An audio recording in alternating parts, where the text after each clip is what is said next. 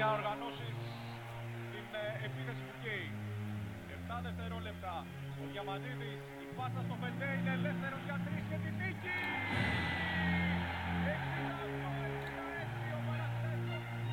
Και τίποτα. Ο Διαμαντίδης εξαιρετική ασύ στο Φελτέιν, δεν προλαβαίνει ο Ντίεθ. Ο Διαμαντίδης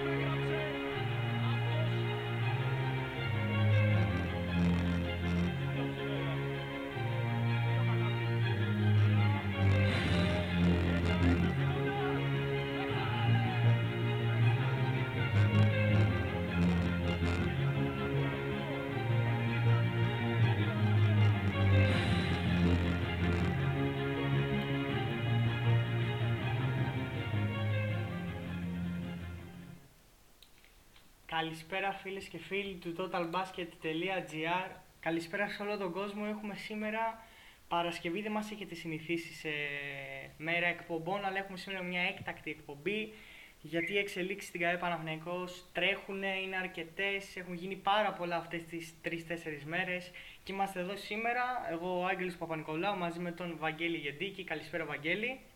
Καλησπέρα, Άγγελε.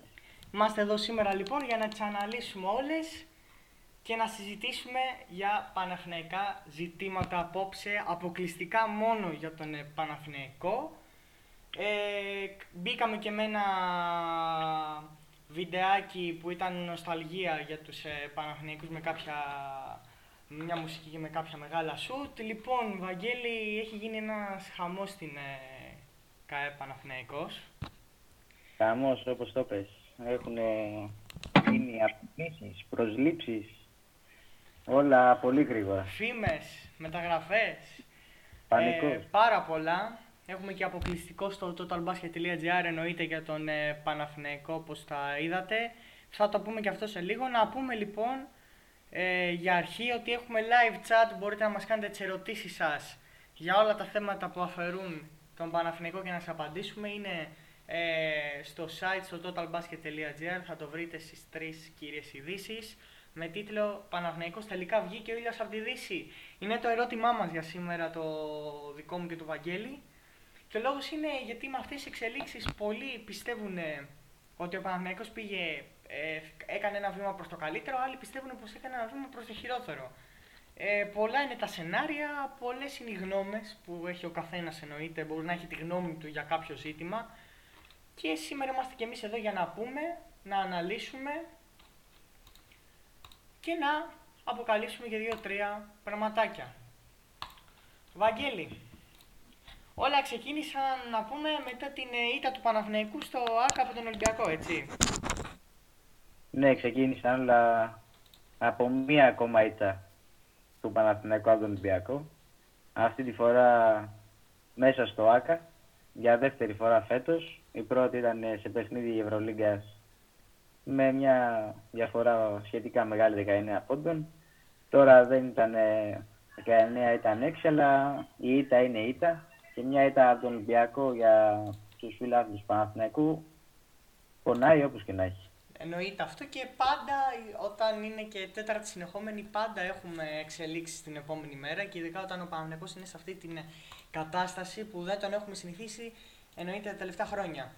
Θα Ε, ήταν ανησυχητικό αν δεν υπήρχαν εξελίξεις. Εννοείται μετά αυτό. από την τέταρτη. Για τον Παναθηναϊκό υπάρχουν και καλές εξελίξεις όπως, όπως ότι πήρε το ΆΚΑ για 49 χρόνια. Το πιο σημαντικό νομίζω ε, των τελευταίων ημερών είναι αυτό. Ότι το ΆΚΑ είναι επίσημα δικό του του Παναθηναϊκού για 49 ολόκληρα χρόνια. Είναι πάρα πολύ θετικό αυτό ότι ε, συμφώνησε με την κυβέρνηση που είχαν συμφωνήσει πάρα πολύ καιρό, απλά δεν είχε γίνει το επίσημο ώστε να μπορέσει να επισημοποιηθεί αυτή η συμφωνία, πράγμα που έγινε σήμερα, το, το μεσημέρι της ε, Παρασκευής.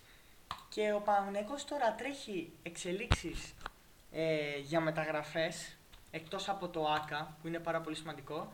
Και εννοείται θα τρέξει και τα ζητήματα για το ΆΚΑ γιατί εκτός από τα καθίσματα που Βαγγέλη έτσι ο Παναθηναϊκός επιβάλλεται να αλλάξει Σίγουρα και θα τα γίνει. αλλάξει. Και θα γίνει αυτό και σίγουρα θα τα αλλάξει, είναι το μόνο σίγουρο. Έχει ο Παναθηναϊκός πολλά ακόμα πράγματα, όπως να δούμε αν θα αλλάξει το παρκέ η ΚαΕ Παναθηναϊκός αυτό το καλοκαίρι. Ε, να δούμε καταρχάς, ε, από ό,τι έχουμε ακούσει και έχουμε πληροφορηθεί, θέλουν να αλλάξουν και το ηχοσύστημα μέσα στο ΆΚΑ και αυτό θέλει, αυτό είναι εντάξει, ένα εντός εισαγωγικών γελίο ζήτημα σε πολύ λίγες μέρες μπορεί να γίνει. Το πιο σημαντικό είναι για το παρκέ για το ΆΚΑ.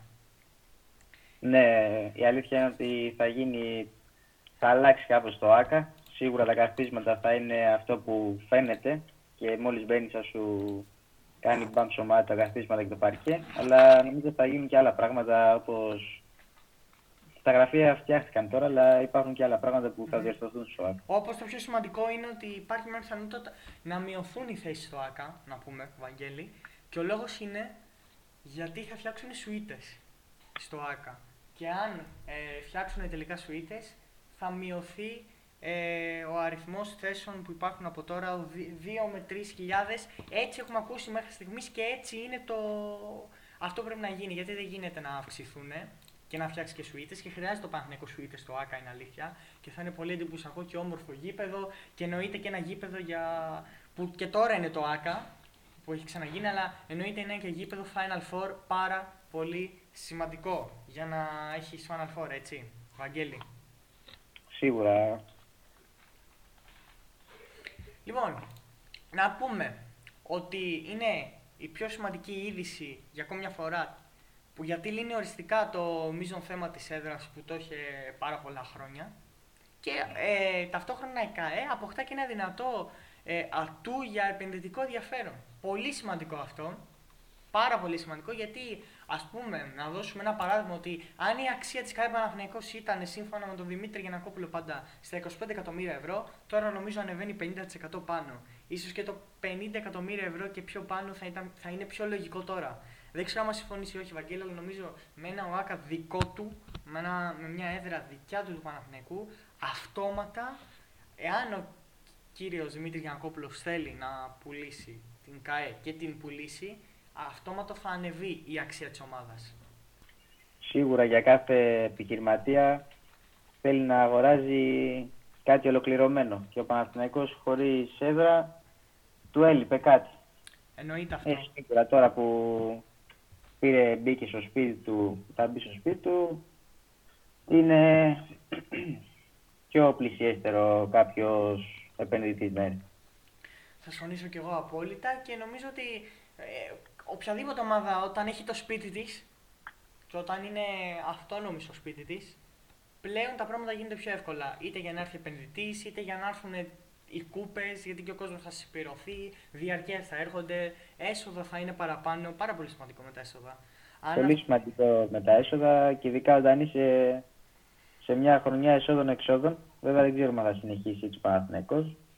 Θα το πούμε και, Και στο να πούμε, Ευαγγέλιο. Ευαγγέλιο όμως, και να συνεχίσει, που αυτή τη στιγμή έτσι πώς πάνε τα πράγματα δεν θα συνεχίσει με έσοδα έξοδο του χρόνου. Να πούμε παρόλα αυτά και να συνεχίσει. Ε, αν ο Παναθηναϊκός είχε φέτος, δίνω ένα τυχαίο παράδειγμα, τυχαίο ποσό πάντα. Αν είχε φέτος 6 εκατομμύρια έσοδα και έκανε έξοδο, του χρόνου θα έχει τα διπλάσια. Άρα είναι πάρα πολύ σημαντικό. Πάρα πολύ σημαντικό αυτό που λέμε ότι και να συνεχίσει του χρόνου με ένα τέτοιο άκα είναι πάρα πολύ σημαντικό. Σίγουρα. Λοιπόν, έχουμε και δύο ερωτήσεις, ε, φίλες και φίλοι ακροατές του totalbasket.gr. Να υπενθυμίσω εγώ για ακόμη μια φορά έχουμε live chat στο totalbasket.gr. Όσοι μας ακούτε το player στο Total Basket μπορείτε να πάτε στο αναλυτικό άρθρο με τίτλο Παναθηναϊκός τελικά βγήκε ο ήλιος από τη Δύση και να μας γράψετε τα ερωτήματά σας και να τα απαντήσουμε όλα σήμερα εδώ στο totalbasket.gr ε, έκτακτη εκπομπή μόνο για την ΚΑΕ Παναθηναϊκός. Λοιπόν, ξεκινάμε Βαγγέλη γιατί έχουμε και ήδη δύο ερωτήματα. Ναι, ναι. Ε, ο φίλος μας ο Τζον λέει: Παιδιά, καλησπέρα. Γιατί πιστεύω ότι ξαφνικά ο Παναθηναϊκός θα κάνει μεταγραφή, μεταγραφές ενώ τόσο καιρό ο Πρίφτης έκανε προπόνηση με τον Σίμτσακ. Δεν εμπιστευόταν ο διοκτήτης στο προηγούμενο σχήμα ή απλά τελειώνει η σεζόν και δεν ζητάνε τόσα πολλά οι παίχτες. Α αρχίσουμε με το πρώτο ερώτημα. Το γιατί πιστεύω ότι ξαφνικά ο Παναθυνικό θα κάνει μεταγραφή μεταγραφές. Α απαντήσω κι εγώ ένα υποερώτημα δικό μου. Ε, έχω την προσωπική μου άποψη ότι ο Παναθηναϊκός θα κινηθεί για δύο παίχτες. Όπως έχουμε γράψει και στο totalbasket.gr, Βαγγέλη, ε, είναι ψηλά στη λίστα ο Ναπιέρ και θα πάρει και τεσάρι. Είναι σύμφωνα με αποκλειστικές πληροφορίες του Total Basket. Ε, θα πάρει και guard και forward. Θέλει να ενισχυθεί και υπάρχει μια μεγάλη πιθανότητα να πάρει. Λοιπόν, Ε, ουσιαστικά είναι αυτά τα δύο πράγματα που του λείπουν. Εννοείται το, ο Άσος που είναι ένα ζήτημα εδώ και δύο χρόνια και το τεσάρι που ούτε ο Κάρο ούτε ο Evans δεν έχουν ανταποδώσει ε, αυτό που, που προλογιζόταν από την αρχή της σεζόν. Ε, μ, τώρα το γιατί πιστεύουμε ότι ξαφνικά ο Παναγιακός θα κάνει μεταγραφές είναι για μένα προσωπικά, θα πει και ο Βαγγέλης εννοείται τη γνώμη του ύστερα, για μένα προσωπικά είναι μία η, η απάντηση. Ε, ίσως μετά από το Κάζο στο ΆΚΑ που ακούστηκε και μ, οι φιλάθλοι του Παναθηναϊκού κράξανε τον Δημήτρη Γιανακόπουλο με ένα σύνθημα στο τέλος, ίσως αυτό το σύνθημα να πείραξε τον μεγαλομέτωχο της ΕΚΑ Παναθηναϊκός ε, και να γύρισε για τα καλά ίσως. Ίσως να γύρισε για τώρα, 2-3-4 μήνες. Μπορεί μετά να πουλήσει, μπορεί να μείνει. Μπορεί πολλά να γίνουν, αλλά εγώ πιστεύω ότι το, ο ξεκάθαρος λόγος που ο, Γιαννα- που ο Παναθηναϊκός ίσως ενισχυθεί και μία και δύο μεταγραφές είναι ότι λόγω Γιανακόπουλου. Αυτή είναι η γνώμη μου. Βαγγέλη, να μας πεις και εσύ εννοείται στους φίλους ακροατές. Και μετά να Σίγουρα. συνεχίσουμε με την άλλη ερώτηση. Ναι, σίγουρα είναι αυτός ο λόγος που κάνει μεταγραφές. Δεν ξαφνικά βρήκανε λεφτά στο Παναθηναϊκό και θα Όχι. πάρουν παίκτες. Σίγουρα είναι ότι ο Γιανακόπουλος θέλει, θέλει να πάρει δύο παίκτες, να βοηθήσει την ομάδα. Ε, τώρα το γιατί δεν εμπιστευόταν ε, τον Μπρίστη και τον Σίμψακ δεν είχαν δείξει τα καλύτερα και ο Πρίστης δεν είχαν αποδώσει αυτό που περιμένανε. Ε, και εκτός από αυτό να πούμε ότι ε, εκτός ότι δεν είχαν αποδώσει, ίσως δεν τον προόριζαν κιόλας για να του πάρουν δύο-τρεις παίχτες που ίσως να ήθελαν. Ίσως ο, ο Γιανακόπουλος και ο κάθε Γιανακόπουλος και όποιος και να ήταν στην ΚΑΕ, είτε ο Αλβέρτης είτε ο Διαμαντίδης που έφυγαν, ίσως να ξέραν ότι θα έπρεπε να φύγει ο Πρίφτης στο τέλος της σεζόν. Και απλά να γίνει αυτό νωρίτερα. Υπάρχει και αυτό το σενάριο. Πάντα κάνουμε σενάρια, έτσι, δεν, όπως μας ρώτησε ο φίλος ο Τζον, ε, τι πιστεύετε, είναι η γνώμη μας. Και υπάρχει ένα σενάριο το οποίο μπορεί να γίνει. Να είναι αυτό, ότι ο Πρίφτης θα έφευγε έτσι κι αλλιώς στο τέλος της σεζόν, οπότε γιατί να πάρει παίχτες στο Πρίφτη που μπορεί να μην κάνουν στον επόμενο προπονητή, ενώ τώρα μπορεί να κάνουν.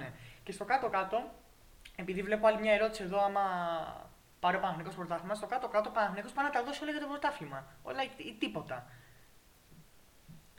Λοιπόν, επίσης, δεν εμπιστευόταν τον διοκτήτη στο προηγούμενο σχήμα ή απλά τελειώνει η σεζόν γιατί ήταν τόσο πολλοί παίχτε. Για το σχήμα νομίζω ότι σε... τα είπαμε πάνω κάτω για τον πρίφτη. Ήταν μέσα στα λόγια μας. Βαγγέλη, θες να προσθέσεις κάτι για το σχήμα, για το φίλο; Όχι, όχι. ε, όχι, Ωραία. πάει. Ωραία, για το σχήμα είπαμε. Οπότε ε, δεν ζητάνε πολλά, ε, τόσα πολλά οι παίχτες. Ε, κοίτα να δεις. Οι παίχτες όταν ε, πλησιάζει προς το τέλος σεζόν εννοείται ότι δεν θα ζητήσουν όσα θα ζητήσουν στην αρχή της σεζόν. Αυτό είναι το μόνο σίγουρο. Το θέμα είναι ότι ο Παναθηναϊκός αν κάνει κάποια προσθήκη θέλει τουλάχιστον να κάνει δύο μήνες τώρα που δεν θα ζητήσει πολλά και ο Ναπιέρ και ο κάθε και οποιοδήποτε να έρθει τώρα θα ζητήσει τόσα πολλά και ύστερα θα θέλει να του κάνει και συν ένα για την επόμενη σεζόν. Είναι πάρα πολύ σημαντικό αυτό. Είναι πάρα πολύ σημαντικό ε, για τον ε, Παναθηναϊκό να κάνει αυτό το συν ένα σε όποιον παίχτη και έρθει τώρα, είτε είναι άσος, είτε είναι τεσάρι, ε, είτε είναι άλλη μεταγραφή. Είναι σημαντικό. Νομίζω πως το αναζητούν και οι παίκτες αυτό. Ναι, εννοείται γιατί όταν ε, θα έρθει ένας παίκτη για δύο μήνες και μετά ίσως να ξέρει, ίσως μείνει, ίσως ε, φύγει, ίσως θα είναι ίσως το άλλο, ίσως και να μην έχει κίνητρο στο τέλος. Εκεί καταλήγουμε. Ότι δεν έχει κίνητρο. Οπότε ε, ελπίζουμε να σε καλύψαμε φίλα Κροατή. Αυτό ήταν ε, για ο- η απάντηση σε όλες τις ερωτήσεις. Λοιπόν, ο Τάσος, ε, ο φίλος ο Τάσος ρωτάει μεταγραφές τι θα γίνει. Να ξαναπούμε, Ευαγγέλιο, ότι σύμφωνα με αποκλειστικές πληροφορίες του totalbasket.gr ο Παναθηναϊκός είναι συζητήσεις με παίχτες τόσο για τη θέση του guard όσο και για αυτή του forward. Για τη θέση του guard υπάρχουν πολλές ε, περιπτώσεις που ξεχωρίζει και ο Αργύρης Πεδουλάκης, ο οποίος ήρθε ε, τεχνικός διευθυντής στον Παναθηναϊκό και ε, για μένα επιτέλους, γιατί το μάτι του Πεδουλάκη ξέρει να ξεχωρίζει παίχτες, το είδαμε και στο παρελθόν αυτό, ξέρει να ξεχωρίζει. Και ε, να πούμε φίλο Κροατή Τάσο, ε, ο Σαμπάζ Ναπιέρ είναι ο αυτός που κοιτάει και ο πρώτος στόχος του Παναθηναϊκού, του Γιώργου Βόβορα, του Αργύρη Πεδουλάκη, ε, ο οποίος έχει μεγάλη εμπειρία, έχει πολύ, πολύ μεγάλη εμπειρία, 354 μάτς στο NBA και είναι πάρα πολύ καλή η περίπτωση. Ενώ στα forward υπάρχουν επιλογές, ακόμα δεν έχουν καταλήξει στον ε, αυτό που θα τους κάνει το κλικ. Πάντως, πάντως στην αγορά, ε, που θα- αυτός που θα έρθει να, στον Παναγενικό θα αντικαταστήσει τον Jeremy Evans ή τον Οκάρο White. Υπάρχει πιθανότητα δηλαδή να φύγει κάποιος ε, από τους Από τους ε, δύο. δύο ξένους ώστε να έρθει κάποιος άλλος. Ε, Έτσι ή αλλιώς να θυμίσουμε και κάτι που να μας το επιβεβαιώσουν και οι φίλοι ακροατές ότι είναι τραγικό αυτό το που συμβαίνει φέτος στον Παναθηναϊκό. Ο Κάρο White και ο Jeremy Evans αμείβονται περίπου 1,2 εκατομμύρια ευρώ. Νομίζω, Βαγγέλη, είναι τρελό αυτό. Να Ναι, είναι αμείβεται. λίγο παρανοϊκό. Ναι, και δεν έχουν αποδώσει και αυτά που περίμεναν όλοι. Είτε με τον Jeremy Evans, είτε με τον Οκάρο White. Ειδικά ο Οκάρο White στα τελευταία παιχνίδια είναι πολύ κακός. Πάρα πολύ κακός. Γενικά ο σχεδιασμός του Πρίστη από το καλοκαίρι δεν ήταν ε, σωστός. Ε, Φάνηκε αυτό και με μμμ. τους 8 ξένους που είχε και, και έμενε ένας έξω. Εννοείται. Και Το έδειξε και ο Γιανακόπουλος ο ίδιος το έδειξε αυτό. από ό,τι φαίνεται στο τέλος, όπως λέει και η Βαγγέλη, το έδειξε και ο Γιανακόπουλος. Ναι. Λοιπόν, ε, ο φίλος ο Κώστας ρωτάει, λέτε να πάρει πρωτάθλημα ο Παναθηναϊκός. Τώρα, να πούμε, είναι μεγάλη κουβέντα αυτό. Γιατί ακόμα δεν έχει κάνει κάποιες μεταγραφές ώστε να ξέρουμε πάνω κάτω τι μπορεί να γίνει ώστε να, να μπορούμε να κάνουμε την πρόβλεψη. Πάντως, που πρέπει να το καταλάβουν και οι φίλοι του Παναθηναϊκού και οι φίλοι του Ολυμπιακού. Ε, ότι που, που αυτές οι δύο ομάδες θα πάνε στον τελικό όπως όλα δείχνουν. Πρέπει να καταλάβουν ότι ε, τον Παναθηναϊκό δεν μπορείς να τον ξεγράφεις σε ό,τι κατάσταση καν είναι. Και ειδικά τώρα με αλλαγές που προπονητές παικτών που θα έρθουν και θα φύγουν ε, και τα λοιπά, μπορεί να πιάσει τον ύπνο τον Ολυμπιακό. Που είναι μακράν καλύτερο στη φετινή σεζόν. Ο Ολυμπιακός αυτό εννοείται, αλλά μπορεί να πιάσει τον ύπνο. Και είναι πάρα πολύ σημαντικό αυτό ότι γίνεται μια αλλαγή πριν τους τελικούς, ώστε και να έχουν κάποια παιχνίδια οι, οι παίχτες και οι προπονητές για να μάθουν ε, τα συστήματα και- και όλα αυτά που θα τους μάθει ο Γιώργος Βόβορας αλλά επίσης σημαντικό είναι να καταλάβει και ο αντίπαλος, ο Ολυμπιακός συγκεκριμένα, ότι ο Παναθηναϊκός δεν μπορεί να το ξεγράψει. Ειδικά σε αυτή την κατάσταση που είναι τώρα, ποτέ δεν ξέρεις πώς μπορεί να γυρίσει. Ε, οπότε για το πρωτάθλημα είναι μεγάλη κουβέντα αυτή τη στιγμή, φίλα Κροατή Κώστα. Ε, αν ο Παναθηναϊκός κινηθεί για δύο μεταγραφές που όπως ενημερωθήκατε αποκλειστικά το totalbasket.gr θα κάνει, ε, πάει να κάνει δύο μεταγραφές. Ε, ίσως εκεί το συζητήσουμε υπό άλλες συνθήκες. Για τώρα, εγώ θα σου πω ότι εννοείται πάντα την ε, πιθανότητα την έχει ο Ολυμπιακός για το πρωτάθλημα. Βαγγέλη, πιστεύω και εσύ το ίδιο θα, θα συμφωνείς μαζί μου. για Ναι, τον, ε, συμφωνώ μαζί σου. Ολυμπιακό. Και βέβαια ένας διαφορετικός Παναθηναϊκός με δύο προσθήκες καλές και αν έρθουν και νωρίς νωρίς και πάρουν αρκετά παιχνίδια μέχρι τους τελικούς θα, θα είναι πιο αξιόλογος από αυτό το Παναθηναϊκό που βλέπαμε μέχρι τώρα. Θα συμφωνήσω απόλυτα και εγώ. Λοιπόν, να περάσουμε στην επόμενη ερώτηση. Στην επόμενη ερώτηση. Ο φίλος ο Μπίλης λέει Βόιτμαν ε, που είναι ελεύθερος θα μπορούσε να είναι μια επιλογή για το 4-5. Ε, σίγουρα θα μπορούσε να είναι μια επιλογή και σίγουρα οι άνθρωποι στην ΚΑΕ κάνουν το καλύτερο που μπορούν δυνατό και ψάχνουν την καλύτερη επιλογή. Πιστεύω πάντως ε, Voigtman δεν θα παίξει τόσο πολύ για τον Παναθηναϊκό ε, γιατί μ, ίσως πάνε σε κάτι πιο αθλητικό. Ο Voigtman ίσως βγάζει λίγο πιο, σ- ε, πιο σταθερό, πιο, πιο ήπιο στον αγωνιστικό χώρο. Ίσως πάνε για κάτι πιο αθλητικό. Δηλαδή, εάν δίνω ένα παράδειγμα, ο Τζον Μπράουν δεν είχε πάει στην Μπρέσια, σίγουρα με τις τωρινές συνθήκες ε, που, γι- που έγινε όλο αυτό και μ, κάποιες αλλαγές στο ρόστερ του Παναθηναϊκού, ε, σίγουρα θα τον ε, κοίταγαν και ίσως να ήταν και η πρώτη επιλογή. απ' τη- Ο Βότμαν δεν μου βγάζει τόσο αθλητικό. Βαγγέλη, εσύ Ναι, τι συμφωνώ και γνώμη εγώ. έχεις; Και εγώ θα ήθελα να πέφτει πιο πολύ στη ρακέτα, έτσι, να ακούμπαγε πιο πολύ ρακέτα. Τζον Μπράουν είναι ιδανική περίπτωση. Είναι ιδανική περίπτωση. Ένα, ένα παρόμοιο. θα Ένα πω, παρόμοιο, ένα παρόμοιο. Λοιπόν, εγώ, οπότε ελπίζω να σε καλύψαμε. Σίγουρα θα παίξει στο ραντάρ του Παναθηναϊκού. Απλά το θέμα είναι ότι ε, δεν θα είναι τις πρώτες επιλογές. Αν πέσει ο Παναθηναϊκός στην περίπτωση του Βότμαν, ε, πρέπει να ξέρετε ότι θα έχει απορρίψει άλλες πιο σοβαρές ε, προτάσεις. Το μόνο σίγουρο, ο Παναθηναϊκός. Λοιπόν, ο φίλος του Τζον ρωτάει, παίζει η εξαιρετική περίπτωση του Μότλεϊ για το 4. Ε, ο Τζόναθαν ε, Μότλεϊ στη Λοκομοτίβ Κουμπάν αγωνίζεται, αν δεν με απατάει η μνήμη μου, που νομίζω Α, δεν ότι σε απατάει. δεν με απατά. Ε, κοίτα, από τη στιγμή που ένας παίκτης έχει συμβόλαιο, αν μιλάς φίλε Τζον για τώρα, είναι πάρα πολύ δύσκολο και απίθανο να έρθει. Είναι πάρα πολύ δύσκολο, απίθανο. Οπότε θα την αποκλείσουμε αυτή την ε, περίπτωση. Και είναι και απίθανο γιατί κάνει τρομερή σεζόν στην ε, Locomotive. Όπως είπες και εσύ, βέβαια, ε, η εξαιρετική περίπτωση του Motley. Γι' αυτό κάνει φοβερή σεζόν. Έχει 18,1 πόντους, 6,1 rebound και 2 assist. Ανά παιχνίδι, ενώ αξίζει να σημειωθεί ότι έχει 1,5 κλέψιμο και 1,1 μπλοκ. Οπότε δύσκολο.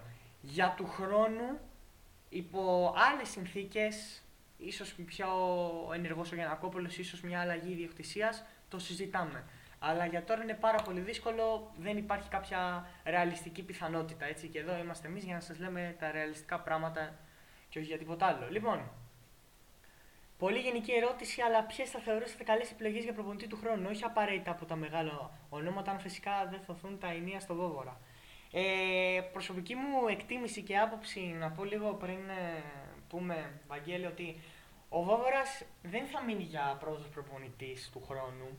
Ίσως κιόλας και αυτός να ήταν ο λόγος που ε, από τη στιγμή που ακούθηκε, που ακούστηκε το όνομά του να άργησε λίγο η ανακοίνωσή του, γιατί ο Παναθηναϊκός έπρεπε γρήγορα ό,τι κάνει να το κάνει.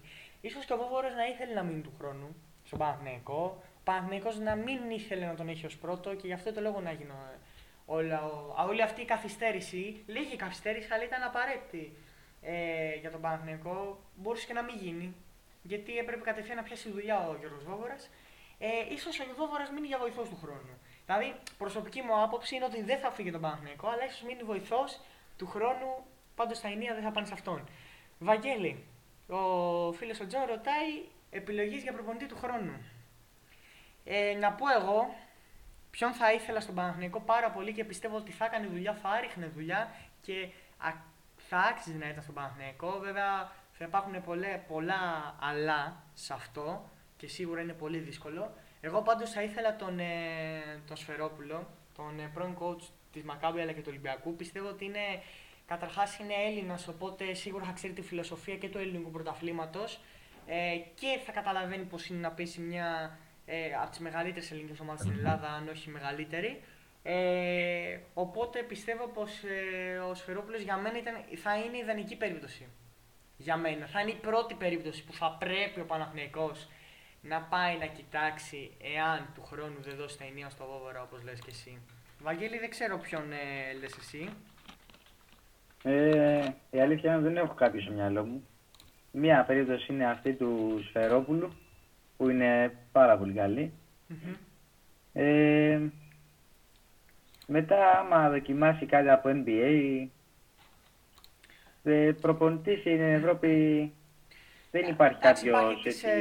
ε, Ζαλγίρης που έμεινε ελεύθερος. Α, και ο της Μπασκόνια που... Όχι ο Σπάχια, ο προηγούμενος, ο που ήταν στο Παναθηναϊκό. Ο Ιβάνοβιτς. Ναι, ο, ε, ο Ιβάνοβιτς ήταν μια επιλογή. Εντάξει, πιστεύω δύσκολα θα πάνε σε Ιβάνοβιτς γιατί Ναι, και Είχε- εγώ δεν αυτό είχε φύγει νομίζω. με τον καλύτερο τρόπο, δεν ήταν για τους προπονητές που τον χαιρόταν και ο κόσμος και η διοίκηση και όλοι. Οπότε Ναι. λίγο δύσκολο. Ε, ε, για μένα ακόμα μια πολύ ωραία περίπτωση πάντως θα ήταν του Τζοάν Πεναρόγια. Είναι προπονητής στη Βαλένθια. Η Βαλένθια κάνει πολύ καλή σεζόν φέτος. Αλλά άμα κάποιος προσέξει και δει και αναλύσει τα συστήματα και όλη την ενέργεια που βγάζει ε, η παίκτη της Βαλένθια μέσω του Πενιαρόγια πιστεύω ότι θα άξιζε να πάρει την ευκαιρία να δείξει και την ικανότητά του σε μια ομάδα Euroleague. Που, και, που ποτέ δεν ξέρεις γιατί η Βαλένθια μπορεί να αγωνίστηκε στη Euroleague του χρόνου, αλλά νομίζω ότι ο προπονητής Μάλαγα θα είναι μια ιδιαίτερη περίπτωση και πολύ καλή για τον Παναθηναϊκό. Πιστεύω θα έπρεπε να το κοιτάξουν μελλοντικά μεγαλύτερες ομάδες. Πιστεύω. Ναι, είναι όντως, πολύ πολύ καλός. καλός προπονητής. Πάρα πολύ καλός.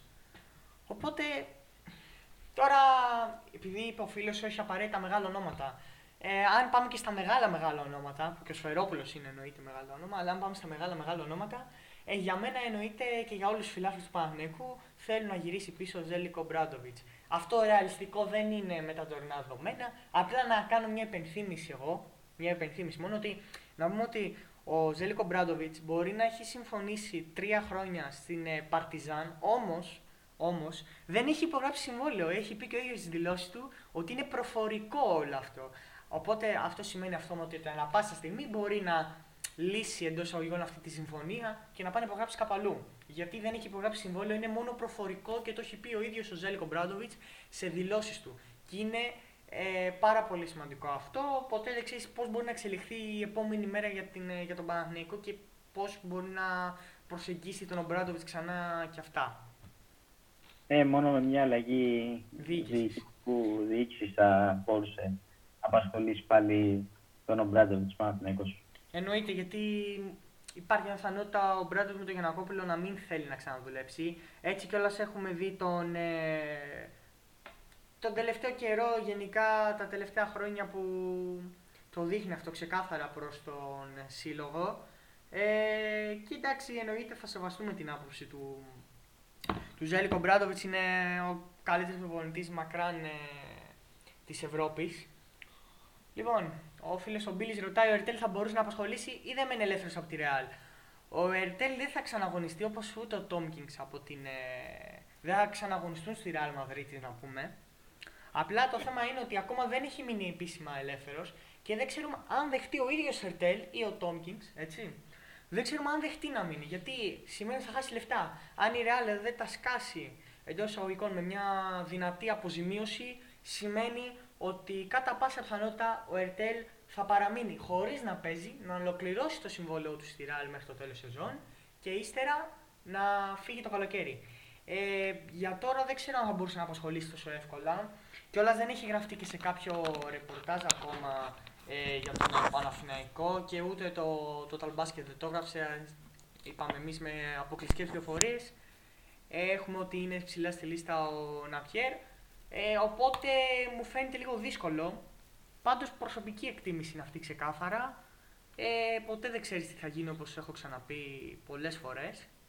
Οπότε, Βαγγέλη, εσύ τι λες για την περίπτωση του Ερτέλ που να συμπληρώσω είναι ιδιαίτερη. Θα είναι τρομερός άσος για τον Παναθηναϊκό ακόμα και αν κάνει κακή σεζόν φέτος ε, παρότι έκανε στην Παρσελόνη και τα προηγούμενα χρόνια. Αλλά μου φαίνεται αρκετά δύσκολο να απασχολήσει η Ερτέλ. Να δούμε τι θα πει ο Βαγγέλης. Ναι, ο Ερτέλ είναι ένας πάρα πολύ καλός παίκτης. Σίγουρα έχει, θα έχει μια θέση στο Ρώσο του Παναθηναϊκού αυτή τη στιγμή.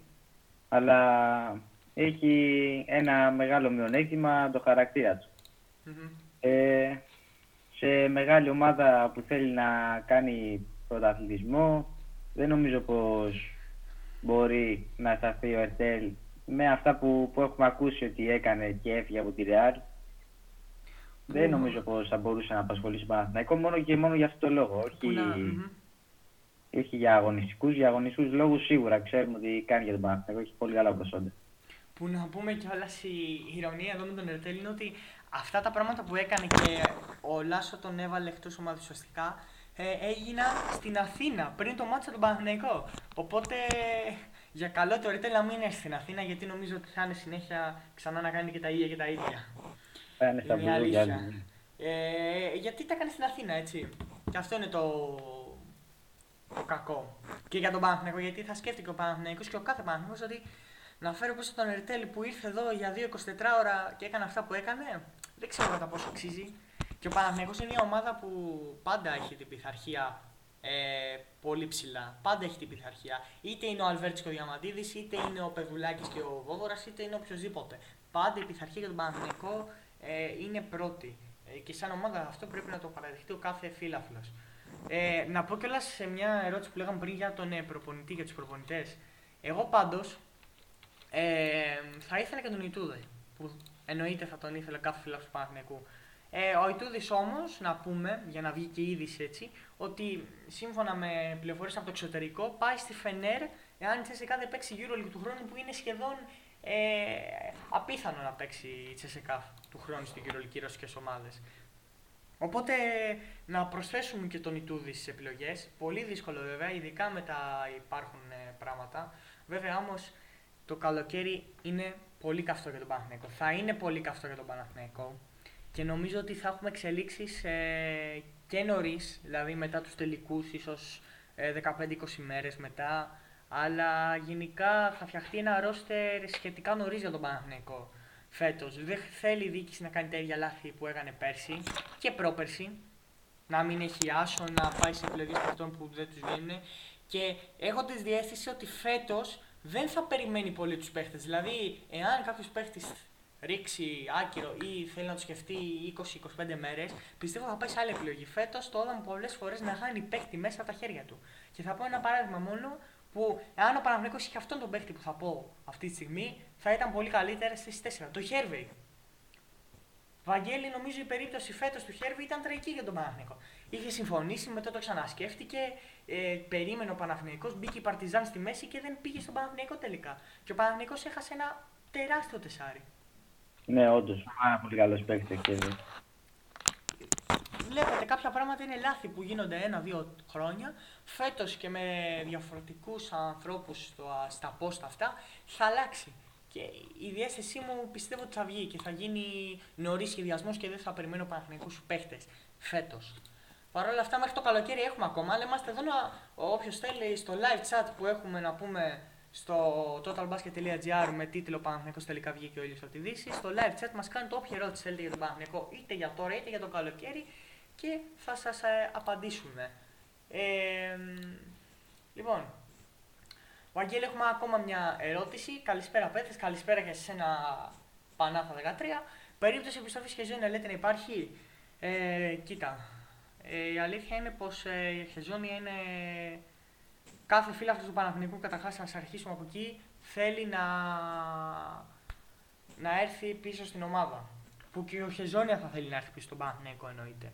Το θέμα είναι ότι από τη στιγμή που ο παίκτης έχει διαλέξει να μείνει στο Καζάν, τουλάχιστον μέχρι το τέλος σεζόν, πιστεύω ότι εάν τώρα προσπαθήσει να τους σπάσει το συμβόλαιο, θα έχεις πετύχει ήδη πάρα πολλά. Εγώ νομίζω ότι ακόμα και ο Παναγενικός, εάν προσπαθήσει να το κάνει, ήδη ε, αξίζει τον μπράβο.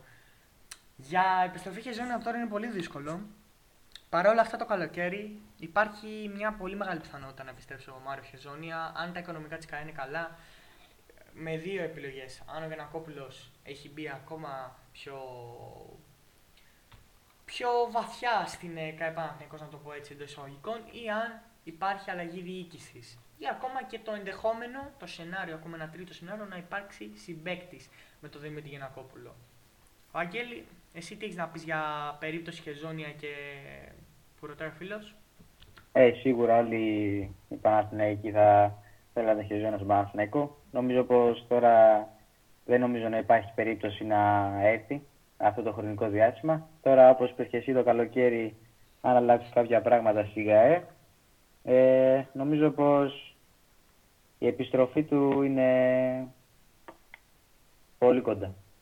Πάντως, ε, μη σας κάνει εντύπωση εάν έστω και ακουστεί λίγο το όνομα του Χεζόνε τις επόμενες μέρες, μη σας κάνει εντύπωση, γιατί σίγουρα ο Χεζόνια με τις εξελίξεις που βλέπει που γίνονται και με τον κόσμο να τον ψήνει εντός εισαγωγικών και με τα μηνύματα στα social media και με τα βίντεο που το ποστάρουν και με τις φωτογραφίες. Προχθές στην Ήτο Παναγικού έβλεπε το παιχνίδι και είχε γράψει Big Game. Ε, τις προάλλες είπε στον ε, Καλετζάκη που είναι στο NBA που είχε κάνει μια δήλωση θέλω να παίξω στο, στα επόμενα χρόνια ή Ολυμπιακό ή Παναθηναϊκό. Είπε έμεσα να διαλέξει Παναθηναϊκό. Γενικά θέλει ο, ο Μάριο, το δείχνει. Δύσκολο για τώρα, αλλά τουλάχιστον ε, το καλοκαίρι θα είναι πολύ πιθανό να γίνει μια επιστροφή. Και ε, όχι μόνο Μάριο Χαζόνια, επιστροφή. Λοιπόν, θα πάμε στην παρακάτω ερώτηση. Πριν πάμε στην επόμενη ερώτηση, ε, να πούμε ότι κάτι που βγήκε πριν ε, λίγο, ο Παναθηναϊκός ε, θα καταβάλει ένα ποσό κοντά στο 30% στο ΆΚΑ για τις εμπορικές χρήσεις που θα γίνονται, οι οποίες δεν θα αφορούν τα εισιτήρια των αγώνων. Πολύ σημαντικό. Ε, θα, έχει, θα έχει και έξοδα, θα έχει και έσοδα και από αυτό, θα έχει έξοδα γιατί πρέπει να το συντηρήσει το ΆΚΑ και να το φτιάξει ακόμα καλύτερα. Ε, τα έξοδα σε τίσιο κόστος χρήσης του γηπέδου θα, φιά, θα φτάνουν περίπου το 1 εκατομμύριο, τα 500.000 με το 1 εκατομμύριο. Πολύ σημαντικό βγήκε πριν λίγο και το λέμε τώρα στο totalbasket.gr. Παρ' όλα αυτά, η ΚΑΕ Παναθηναϊκός θα κάνει μια προσπάθεια να μπορέσει να έχει το 70% των εσόδων από το ΟΑΚΑ. Οπότε θα δούμε τι μπορεί να κάνει και η ΚΑΕ Παναθηναϊκός για αυτό το ζήτημα. Ήταν κάτι που βγήκε πριν από λίγο και το είπαμε. Λοιπόν, συνεχίζουμε σε ακόμη μια ερώτηση, Βαγγέλη. Ξέρουμε τι ναι. γίνεται με Μάνο Παπαδόπουλο, θα παραμείνει κανονικά ζωή. Λοιπόν, μη σας κάνει εντύπωση να πούμε στο Total Basket αυτή τη στιγμή αν ο Μάνος Παπαδόπουλος ε, αποχωρήσει τον Ιούνιο ή τουλάχιστον στις αρχές Ιουλίου από τη Zenit.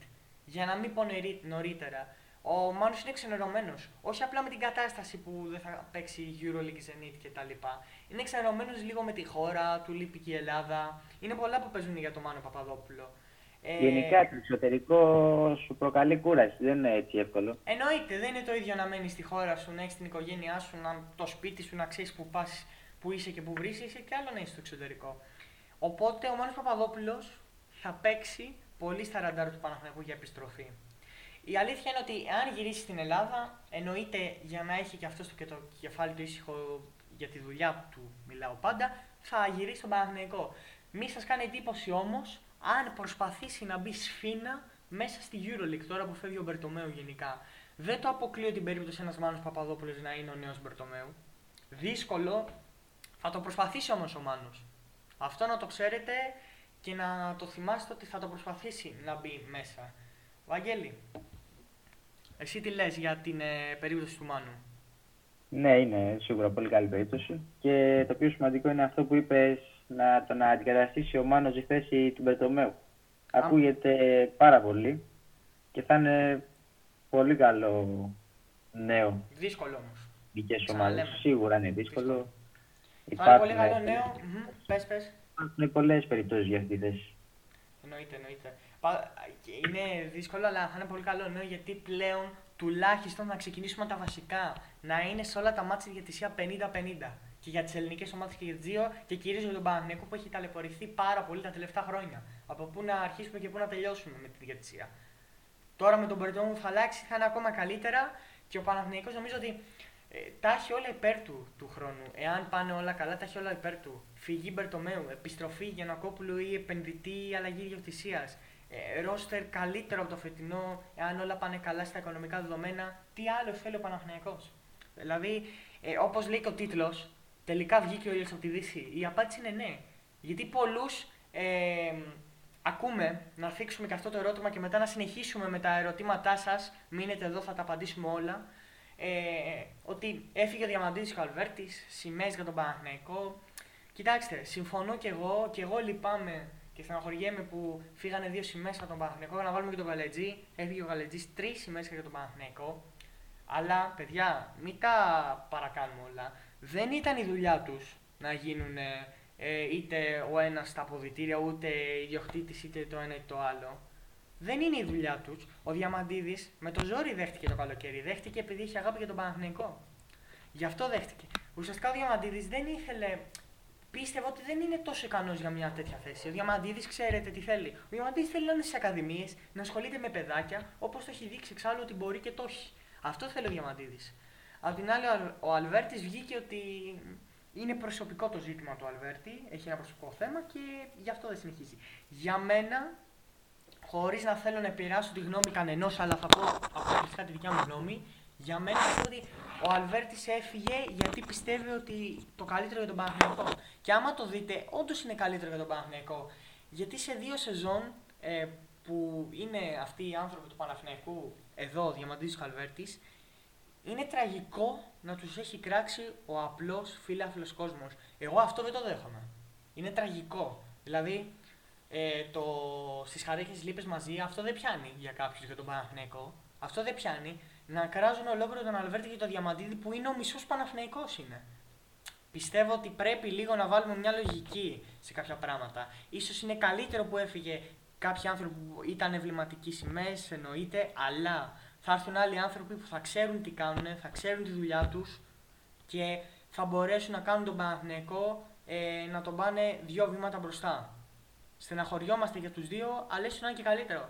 Βαγγέλη, εσύ θα, μου σπί, θα μας πεις τώρα στους φίλους ακροατές τη γνώμη σου πάνω σε αυτό το ζήτημα που αφορά όλους τους Παναθηναϊκούς εννοείται.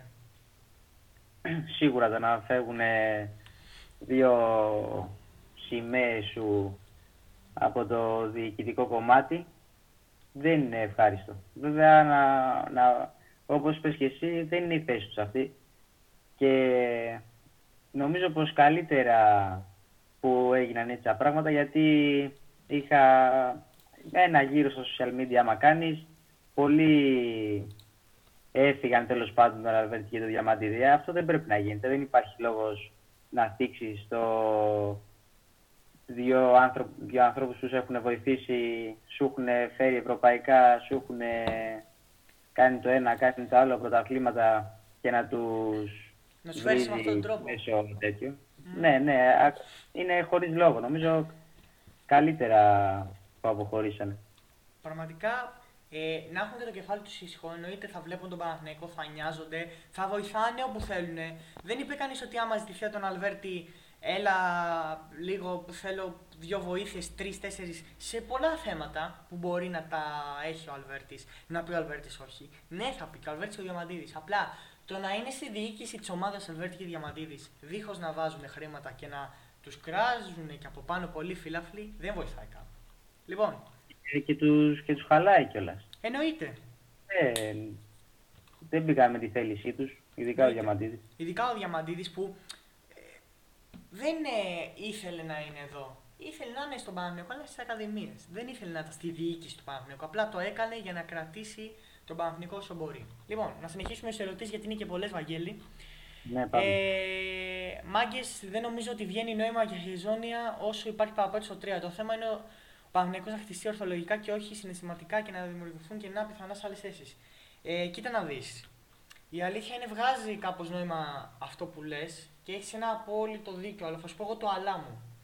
Πρώτον, ο Χεζόνια θα σου φέρει και πολύ περισσότερα έσοδα όπως σου φέρει και πέρσι όσο ήρθε έφερε πάρα πολλά έσοδα στην ΚΑΕ.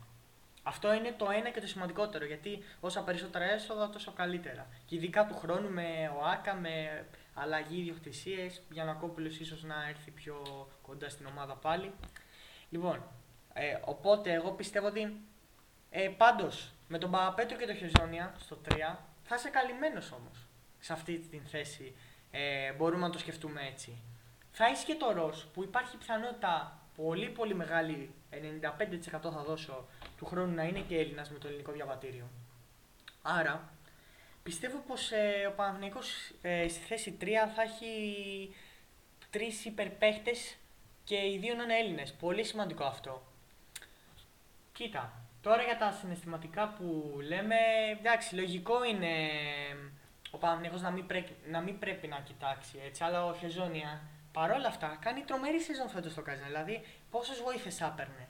Και άμα ο, ο Χεζόνια είχε μείνει στον Παναθηναϊκό, πόσες βοήθειες θα είχε ο Παναθηναϊκός στο Χεζόνια, που ο Παπαπέτρο έχει χάσει τόσα παιχνίδια φέτος με το πρόβλημα που είχε και το χειρουργείο που έκανε. Νομίζω ένας Χεζόνια είναι απαραίτητος. Και εξάλλου να θυμίσουμε ότι ο Χεζόνια μπορεί να παίξει και στη θέση 4 υπό συνθήκες. Το match-up δηλαδή που θα έχει αντίπαλο. Δηλαδή, άμα το βάζει να παίξει με κανένα θηρίο, εντάξει, θα είναι πιο δύσκολο αν γίνει δυνατός. Εντάξει, κοί, κοίτα φίλε Ακροατή, εγώ πιστεύω ότι συμφωνώ με τη δικιά σου γνώμη εννοείται, αλλά πιστεύω ότι ένας Χεζόνια θα φέρει πολύ περισσότερα στον Παναθηναϊκό από το 12 πόντους σε κάθε παιχνίδι και τα λοιπά. Θα φέρει έσοδα, θα φέρει κόσμο. Είναι διαφορετικά. Είναι διαφορετικά να έχει μια ομάδα που αγαπάνε και το τριφύλι. Αυτό είναι πολύ σημαντικό. Ναι, είναι πολύ σημαντικό να αυτός που παίζει να γουστάρει και να παίζει για την ομάδα. Και όπως είπε και εσύ, είναι πολύ σημαντικό τα, τα εισιτήρια, τα διαρκεία, οι φανέλες, αυτά είναι πάρα πολύ σημαντικά. Εννοείται. Και επίσης αυτό που είπες για τη θέση 4, έχει τη σωματική δυνατότητα να παίξει και σε τη θέση 4. Δυνατός είναι και πιστεύω όπως μπορεί να παίξει θέση 4. Εννοείται αυτό. Και εγώ μερικές φορές, αν θυμάμαι, με τον Κάτα, ζώνη είχαμε δει και στο 2. Αν θυμάμαι καλά. Ναι, εντάξει, το είχαμε δει και στο 2. Ισχύει, βέβαια, ο Παναθηναϊκός είχε και πολλές αποσύσεις και τότε. Σε ένα ναι, ρόστερ του Παναθηναϊκού που θα είναι γεμάτο και θα ξέρει ποιους παίχτες έχει, νομίζω ότι δύσκολα θα το δεις στο 2, αλλά στο 4 όχι τόσο δύσκολα. Παρ' όλα αυτά, θα σταθώ και σε μια φράση που είπες εσύ, Βαγγέλη, ότι παίχτες που γουστάρουν να παίζουν. Αυτή είναι πολύ βαριά φράση και ε, πραγματικά ο κάθε φίλαθρο του Παναγιώτη θα θέλει να δει το Χεζόνια που γουστάρει να παίζει για το τριφύλι παρά κάποιους άλλους παίχτες που δεν δίνουν ούτε τα μισά όσα δι, από όσα θα έδινε ο Χεζόνια. Αυτό είναι πολύ σημαντικό. Λοιπόν, να κάνω δύο παρενθέσεις πριν συνεχίσουμε στις ερωτήσεις. Πρώτον είναι τρεις βασικά.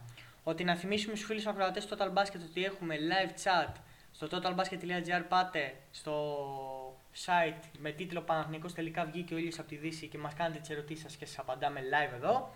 Πρώτον.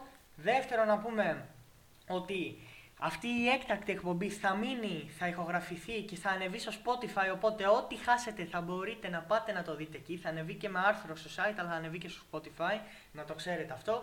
Και τρίτον να πούμε, Βαγγέλη, κάτι, ναι. μια δήλωση που είπε ο Ενές Καντέρ, που είπε ο Παναθηναϊκός πρώτη επιλογή για μένα μετά το NBA. Το είπε πριν ε, περίπου 20 λεπτά. Έχει γίνει χαμός από όλα τα, τα social media, χαμός από όλα τα site. Ε, λογικό νομίζω. Λογικό εννοείται, εννοείται αυτό. Ε, και από τώρα πρέπει οι φίλοι του Παναθηναϊκού να εύχεστε ο Καντέρ να μην βρει ε, συμβόλαιο στο NBA. Έτσι και δεν βρει, υπάρχει μια πιθανότητα ο Παναθηναϊκός τουλάχιστον για τα επόμενα δύο χρόνια και εντάξει, ανάλογα πόσο θα θέλει να παίξει ο Καντέρ και πόσο θα τον αφήνει και τα πόδια του, δύο-τρία χρόνια να... η θέση 5 να έχει κλείσει ξεκάθαρα για τον Παναθηναϊκό με Παπαγιάννη και Καντέρ. Και θα είναι πολύ σημαντική προσθήκη εάν γίνει στο μέλλον. Πραγματικά είναι μια περίπτωση από πέρυσι και φέτος που πάει το NBA στον Παναθηναϊκό. Αυτό δεν το έχω ξαναδεί ποτέ. Εννοείται, εννοείται και γι' αυτό φαίνεται και το πόσο μεγάλο είναι το όνομα του Παναθηναϊκού, όχι απλά στην Ευρώπη, ακόμα και στο, σε ολόκληρο το NBA. Ακόμα και σε ολόκληρο το NBA. Λοιπόν, συνεχίζουμε για τις ερωτήσεις. Καλησπέρα παιδιά, ξέρουμε πότε ξεκινάνε τα έργα ανακαίνιση στο ΑΚΑ. Λοιπόν, τα έργα ανακαίνισης, εάν όλα πάνε καλά, θα ε, ξεκινήσει κάτι ίσως το καλοκαίρι, αλλά ακόμα δεν μας έχει δώσει κα- ξεκάθαρη εικόνα για το τι θα κάνει, διότι υπάρχει μια πιθανότητα, ε, σενάρια λέμε τώρα, ο Παναθηναϊκός να παίξει τα πρώτα του παιχνίδια σε μια άλλη έδρα, ώστε να, να φτιαχτούν αυτά τα έργα, να γίνουν αυτά τα έργα, να γίνει αυτή η ανακαίνιση. Γιατί ε, για το παρκέ θέλει πολύ καιρό η ανακαίνιση. Τα καθίσματα εγώ- είναι 20 ημερούλες. Το ηχοσύστημα πάλι που θέλουν να αλλάξουν και αυτό δεν είναι πάνω από 10 ημέρες. Είναι κάποια πράγματα για τον Παναθηναϊκό εύκολα στην ανακαίνιση και κάποια δύσκολα. Και επίσης δεν θα φταίει μόνο ο Παναθηναϊκός στο πόσο θα έχει αργήσει, θα φταίει και οι διάφορες άλλες συνθήκες. Εννοείται. Ναι, το πιο λογικό είναι ό,τι γίνει μετά το καλοκαίρι. Εννοείται. Εννοείται. Ε, και να πούμε πως ε, τυπικά στην πράσινη ΚαΕ το ΆΚΑ θα περάσει στα, στα χέρια του από μία Εβδόμου. Άρα μία Ιουλίου θα πάρει ο Παναθηναϊκός. Άρα πριν τις 1 Ιουλίου δεν μπορεί να αλλάξει κάτι. Τίποτα δεν μπορεί να αλλάξει ο Παναθηναϊκός. Γιατί τυπικά δεν θα το έχει. Τυπικά πρώτη Εβδόμου είναι στον Παναθηναϊκό. Και να πούμε εντός των επόμενων 15 ημερών θα υπάρξει σχετική νομοθετική διάταξη και από την 1η Ιουλίου δηλαδή το γήπεδο θα ανήκει και τυπικά στον Παναθηναϊκό. Στι επόμενες 15 μέρες. Οπότε πολύ σημαντικό. Και να πούμε και αυτό που λέγαμε πριν, ο Παναθηναϊκός ε, θα έχει αποκλειστική χρήση του γηπέδου και θα εξασφαλίσει το 70% των εσόδων. Πολύ σημαντικό 70% έσοδα από το γήπεδο και εμπορικές χρήσεις γύρω και μέσα έξω από το ΆΚΑ. Και θα πρέπει να καταβάλει ένα ποσό κοντά στο 30%. Άρα ο Παναθηναϊκός θα έχει κοντά στο 50% έσοδα από το ΆΚΑ. Πάρα πολύ σημαντικό. Είναι πάρα πολύ σημαντικό. Αυτό για τον Παναθηναϊκό. Λοιπόν, για νέα καθίσματα στο ΆΚΑ τι ισχύει; Έχει ήδη γίνει κάποια παραγγελία. Ε, Όπως είπαμε, ε, η λογική λέει πως δεν μπορεί να αλλάξει τίποτα ο Παναθηναϊκός ε, πριν τις 1η Ιουλίου, την 1η Ιουλίου. Οπότε, ε, ακόμα και να έχει γίνει παραγγελία, πιστεύω ότι δεν θα γίνει κάποια αλλαγή τώρα. Δεν πιστεύω δηλαδή ότι ο Παναθηναϊκός θα μπορέσει να συμφωνήσει με την κυβέρνηση να κάνουν αυτή την αλλαγή για μετά. Πιστεύω ότι γίνει θα γίνει από Ιούλιο και μετά. Τώρα και να τα έχει παραγγείλει και να μην τα έχει δεν έχει κάποιο νόημα. Όπως είπαμε και πριν από λίγο, τυπικά από 1η Ιουλίου. Βαγγέλη, θες να προσθέσεις κάτι; Όχι, όχι, με κάλυψες. Ωραία, ωραία. Λοιπόν, συνεχίζουμε τις ερωτήσεις μας. Ε, Μιας που αναφέρθηκε μάλλον ο Παπαδόπουλος νωρίτερα, σε περίπτωση που δεν κυνηγήσει τη θέση του Τζόρντι, θα μπορούσε να έρθει πακέτο με Τσέρ Πασχουάλ πίσω; Και όπως είπες με βοηθό Βόβορα. Για βοηθό Βόβορα είμαι, είμαι πολύ σίγουρος ότι θα κάτσει Βόβορας και Σερέλης. Και δεν έχουμε πει και καθόλου για το Σερέλη, Βαγγέλη. Θύμισε μου μόλις ολοκληρώσουμε τις ερωτήσει να πούμε και δύο-τρεις Ναι. γνώμες για το Α. Σερέλη. Ε, Να μας πείτε κι εσείς, φίλοι ακροατέ, όσοι είστε μέσα, τις, ε, τη γνώμη σας για τον Σερέλη και θα σας πούμε κι εμείς. Λοιπόν, ε, για Μάνο Παπαδόπουλο να έρθει πίσω, όπως είπα και πριν, μην το αποκλείσει κανένας φίλο του Παναθηναϊκού. Υπάρχει μια πιθανότητα να θέλει να γυρίσει στην Ελλάδα και άμα γυρίσει στην Ελλάδα εννοείται αυτόματος θα είναι ξανά στη θέση του στον Παναθηναϊκό. Όσο για τον Τζάβι Πασχουάλ, ε, προσωπική μου εκτίμηση είναι ότι δύσκολα θα, θα μπορέσει να επιστρέψει πίσω. Ε, ο Τσάβη αλήθεια είναι στην αρχή δεν ψάχτηκε τόσο πολύ που έγινε αυτό με τις ρωσικές ομάδες και θέλησε να κάτσει στη Zenit. Παρ' όλα αυτά τώρα προς το τέλος έχει δείξει λίγο μια αλφα φυγή ο Τσάβη Πασχουάλ, αλλά φαίνεται πως θα βγάλει κανονικά τη σεζόν, δεν θα αποχωρήσει. Τώρα, από εκεί και πέρα, του χρόνου για Παναθηναϊκό, ε, νομίζω ότι είναι πα- αρκετά δύσκολο. Αρκετά δύσκολο. Πάει- Πιστεύω Βαγγέλη. για να έρθει ο Πασκουάλ στον Παναθηναϊκός θα πρέπει να γίνει διοικητική αλλαγή αυτό τον καιρό. Δηλαδή ε, αυτό το μήνα που είναι, δεν ξέρω αν είναι δύσκολο, εφικτό, δεν ξέρω. Για να υπάρχει μια περίπτωση να έρθει πίσω ο Πασκουάλ. Ό,τι γίνει θα πρέπει να γίνει γρήγορα γενικά.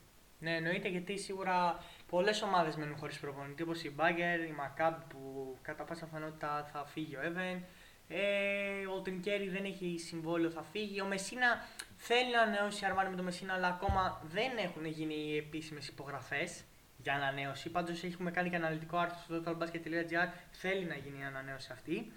Ε, υπάρχουν ομάδες οι οποίες θα απασχολήσουν τον Τζάβι. Και η Μακάμπη νομίζω είχε κάνει μια κίνηση για τον Τζάβη. Ναι, είχε κάνει, δεν προχώρησε. Τώρα θα δούμε τι θα κάνει η Μακάμπη και σε ποια περίπτωση θα πάει. Ενδιαφέρον θα είναι και η περίπτωση του Τρινκέρι, ας πούμε. Παραδείγματο χάρη δίνω τώρα για τη Μακάμπη. Ποτέ, Ναι, ναι, αν, καλύτερα. εφόσον αποχωρήσει την Bayern. Εντάξει, ποτέ δεν ξέρουμε. Έχουμε ακόμα δρόμο για τα μεταγραφικά και για τους προπονητές. Ε, πάντως αυτή τη στιγμή αυτή είναι η εκτίμησή μας, ε, φίλε Ακροατή. Και έχουμε ακόμα μια ερώτηση από πού πηγάζει αυτή η αισιοδεξία για τα διοικητικά. Ε, κοίτα να δεις, όταν ε, βλέπουμε κι εμείς και ξέρουμε και κάποια πράγματα ότι μετά από ένα μεγάλο ντέρμπι γίνονται τέτοιες σαρωτικές αλλαγές, καταλαβαίνεις ότι κάτι καλό πάει να γίνει. Το ΆΚΑ, η συμφωνία με, την ΟΑΚ- με το ΆΚΑ, ε, δεν έγινε τυχαία τώρα, επίσημο. Θα μπορούσε να έχει γίνει στο τέλος σεζόν. Δεν έγινε όμως τυχαία τώρα επίσημο.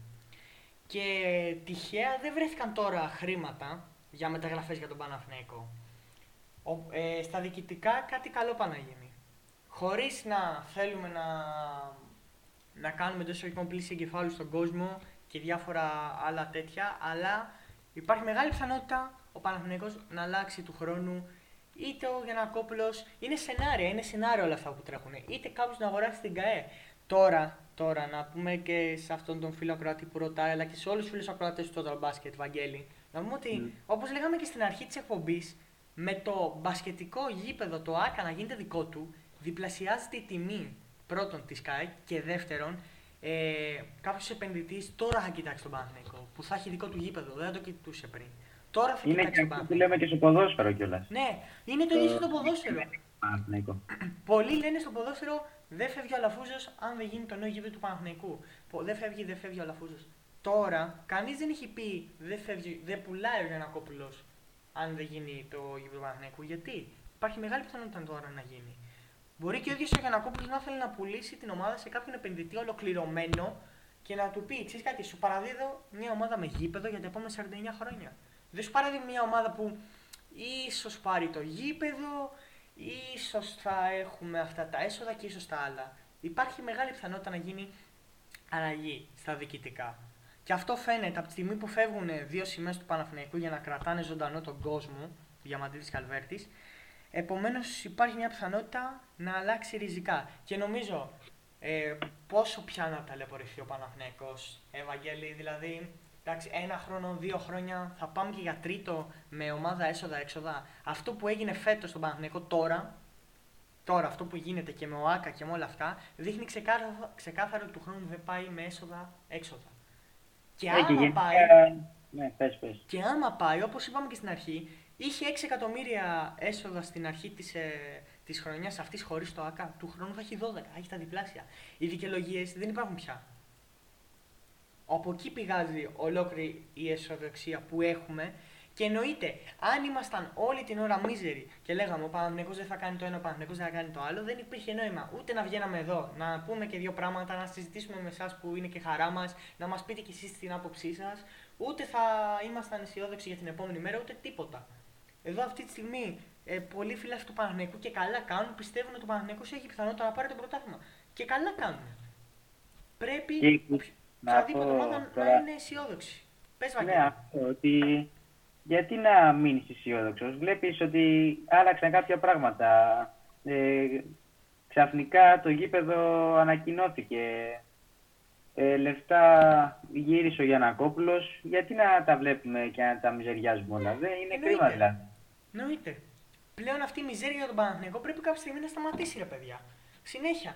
Ε, ο Αμπράμοβιτς να έρθει μεθαύριο στον Παναθηναϊκό θα βρούνε κάποιοι μια μερίδα φιλάφλου για να μιζεριάσουν. Αυτό δεν το έχω ξαναδεί. Είναι ο Παναθηναϊκός είναι η μοναδική ομάδα που ό,τι και να γίνει οι φιλάφλοι δεν θα είναι ευχαριστημένοι.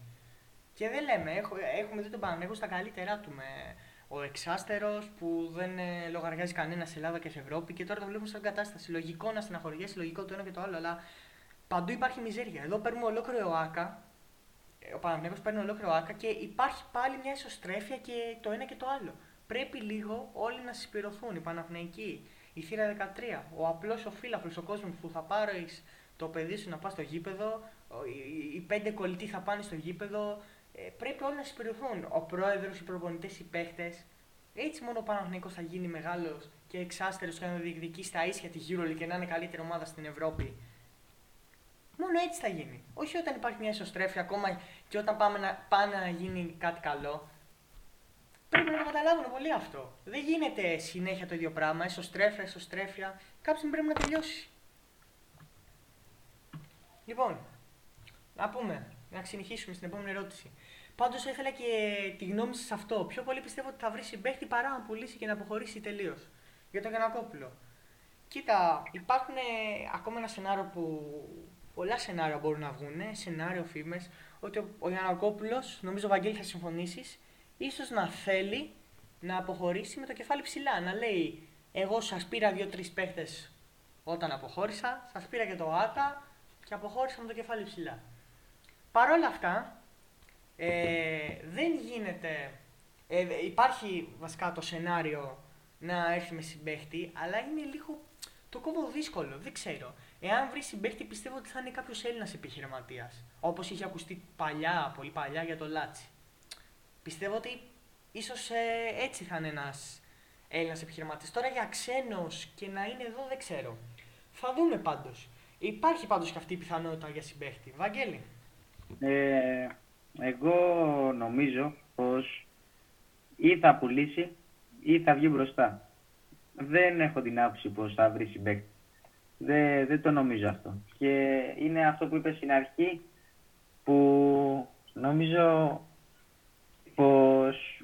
αυτό που είπες ότι θέλει να φύγει με το κεφάλι ψηλά ε, εμένα σαν Βαγγέλης αυτό μου φέρνει πιο πολύ. Δεν ξέρω, έτσι, αυτή τη γνώμη έχω. Θα δούμε. Έχουμε να τρέξουμε διοικητικά όλες τις επόμενες μέρες και ειδικά το καλοκαίρι θα έχουμε να τρέξουμε πάρα πολλά. Μεταγραφές το ένα και το άλλο. Ο Παναθηναϊκός θα έχει πάρα πολύ ενδιαφέρον Ναι. από το καλοκαίρι και πριν το καλοκαίρι αν υπάρχουν εξελίξεις γιατί λογικά θα υπάρχουν και θα γίνει Ναι, θα, Ένα- θα έχει πολύ βαβούρα το στρατόπεδο του Παναθηναϊκού. ναι αυτό ακριβώς. Και να πούμε ότι αν ο Παναθηναϊκός πάρει και το πρωτάθλημα, τότε είναι που θα τρέξουν οι εξελίξεις. Από την πρώτη μέρα, δηλαδή παίρνει το πρωτάθλημα σήμερα ο Παναθηναϊκός. Αύριο οι εξελίξεις τρέχουν και τα σενάρια είναι τρελά. Να το ξέρετε. Οπότε πρέπει γενικά και σε ό,τι διαβάζουμε και ακούμε να είμαστε και λίγο προσεκτικοί. Να ξέρουμε μέχρι πού μπορεί να φτάσει ο Παναθηναϊκός και δύο-τρία πραγματάκια. Για να καταλαβαίνουμε τι διαβάζουμε. Εννοείται, αυτό είναι πάρα πολύ σημαντικό. Και προσοχή γιατί πολλά site προσπαθούν να κάνουν προπαγάνδα να οδηγήσουν τον Παναθηναϊκό ε, κάπου, τους φιλάθλους του Παναθηναϊκού κάπου διαφορετικά κάπου αλλού. Προσοχή αυτό, ε, πρέπει να το προσέχουν όλοι οι φίλαθλοι το τι διαβάζουν και το πού το διαβάζουν. Σε εδώ στο totalbasket.gr δεν θα το δείτε ποτέ αυτό, πάντα εγκυρότητα. Λοιπόν, έχουμε ακόμα μια ερώτηση, ίσως δεν είναι ερώτηση, αλλά ε, είναι για το Σερέλη που είπαμε πριν να μας πείτε γνώμες. Ο Σερέλης είναι Ολυμπιακός όμως. Ε, κοίτα να δεις. Ο Σερέλης είναι Ολυμπιακός. Λες ε, εσύ φίλε Κώστα, εγώ θα πω όμως ο Σερέλης είναι επαγγελματίας. Το να αφήσει μια ομάδα που είναι τόσα χρόνια, το Λάβιο, πρώτος προπονητής, ώστε να πάει ε, στον Παναθηναϊκό ως βοηθός του Βόβορα, που ο Σερέλης έχει μεγαλύτερο βιογραφικό για τον Βόβορα, είναι βέβαια σημαντικό γιατί να πούμε ότι ε, δεν θα ξανά έχει άλλη ευκαιρία να πας στην καλύτερη ομάδα της Ελλάδας και σε μία από τις μεγαλύτερες στην Ευρώπη. Εννοείται αυτό. Αλλά δεν μπορούμε να λέμε ότι ο Σερέλης είναι Ολυμπιακός και ο κάθε Σερέλης, γιατί ε, ο Σερέλης, όπως είπα και πριν, είναι επαγγελματίας. Θα κάνει τη δουλειά του και θα οδηγήσει τον καλύτερο τον Παναθηναϊκό. Ε, αυτού του, στο μέλλον θα λένε για το Σερέλη πολύ που κοίτα να δεις παρόλο που είχε κάνει αυτή τη δήλωση έγινε έτσι και έτσι. Αφήστε τον άνθρωπο να δουλέψει με την ησυχία του. Μην αναγκαζόμαστε να βγάζουμε συμπεράσματα πριν. Ε, Μόλις ακούσει και το όνομα του Σερέλη πάλι το ίδιο που λέγαμε πριν με την εσωστρέφεια κτλ. Ε, θα κάνει το. είναι Ολυμπιακός, δεν θα κάνει καλά πράγματα, το ένα και το άλλο. Ο άνθρωπος ήταν στο Λαύριο και από πρώτος προπονητής θέλησε να είναι βοηθός του Βόβορα. Αφήστε το να δουλέψουν, αφήστε λίγο τον Παναγνέκο στην ησυχία του, να δουλέψει με αυτούς που έχει και ύστερα θα δούμε. Βαγγέλη, πες μου και στη γνώμη σου. Ε, συμφωνώ αυτό με την ισοστρέφεια. Ε, για όλα βρίσκουν ένα αρνητικό πράγμα. Ο Σερέλης είναι επαγγελματίας, σίγουρα, 100%. Δεν θα κάνει, δηλαδή, τι θα κάνει, θα πεις στο Βόβορα, μη βάλεις Παπαγιάννη, βάλε τον Τζέρεμι Εβάν. Ναι, δηλαδή. Δεν εντάξει, βγάζει κα- κάπου θέλει και Κάποια λίγο άκρη. λογική. Είναι λίγο ισοστρέφεια, αυτό που και εσύ. Κάπου θέλει λίγο Δεν, λογική. δεν γίνεται. Θα θέλει να ανέβει σαν προπονητής Και- Και άμα γίνει, άμα πάρει πρώτη θέση και το ζητήσουν ομάδες τέλος πάντων και άμα το ζητήσει ή ο Παναθηναϊκός ή ο Ολυμπιακός, τότε ας αποφασίσει με την καρδιά του. Αλλά μέχρι να Ναι. γίνει μεγάλος προπονητής πρέπει να περάσει και από τη χαμηλή σκάλα. Και εφόσον ο Παναθηναϊκός σου δώσει την ευκαιρία από τη χαμηλή να πάει στην υψηλή, γιατί να μην το κάνει; Πολύ και να πει σωστή τι, σκέψη. είμαι, εγώ είμαι Ολυμπιακός και θα κάτσω στο Λαύριο; Πολύ Όχι, σωστή δεν βγάζει σκέψη. κανένα νόημα αυτό το πράγμα.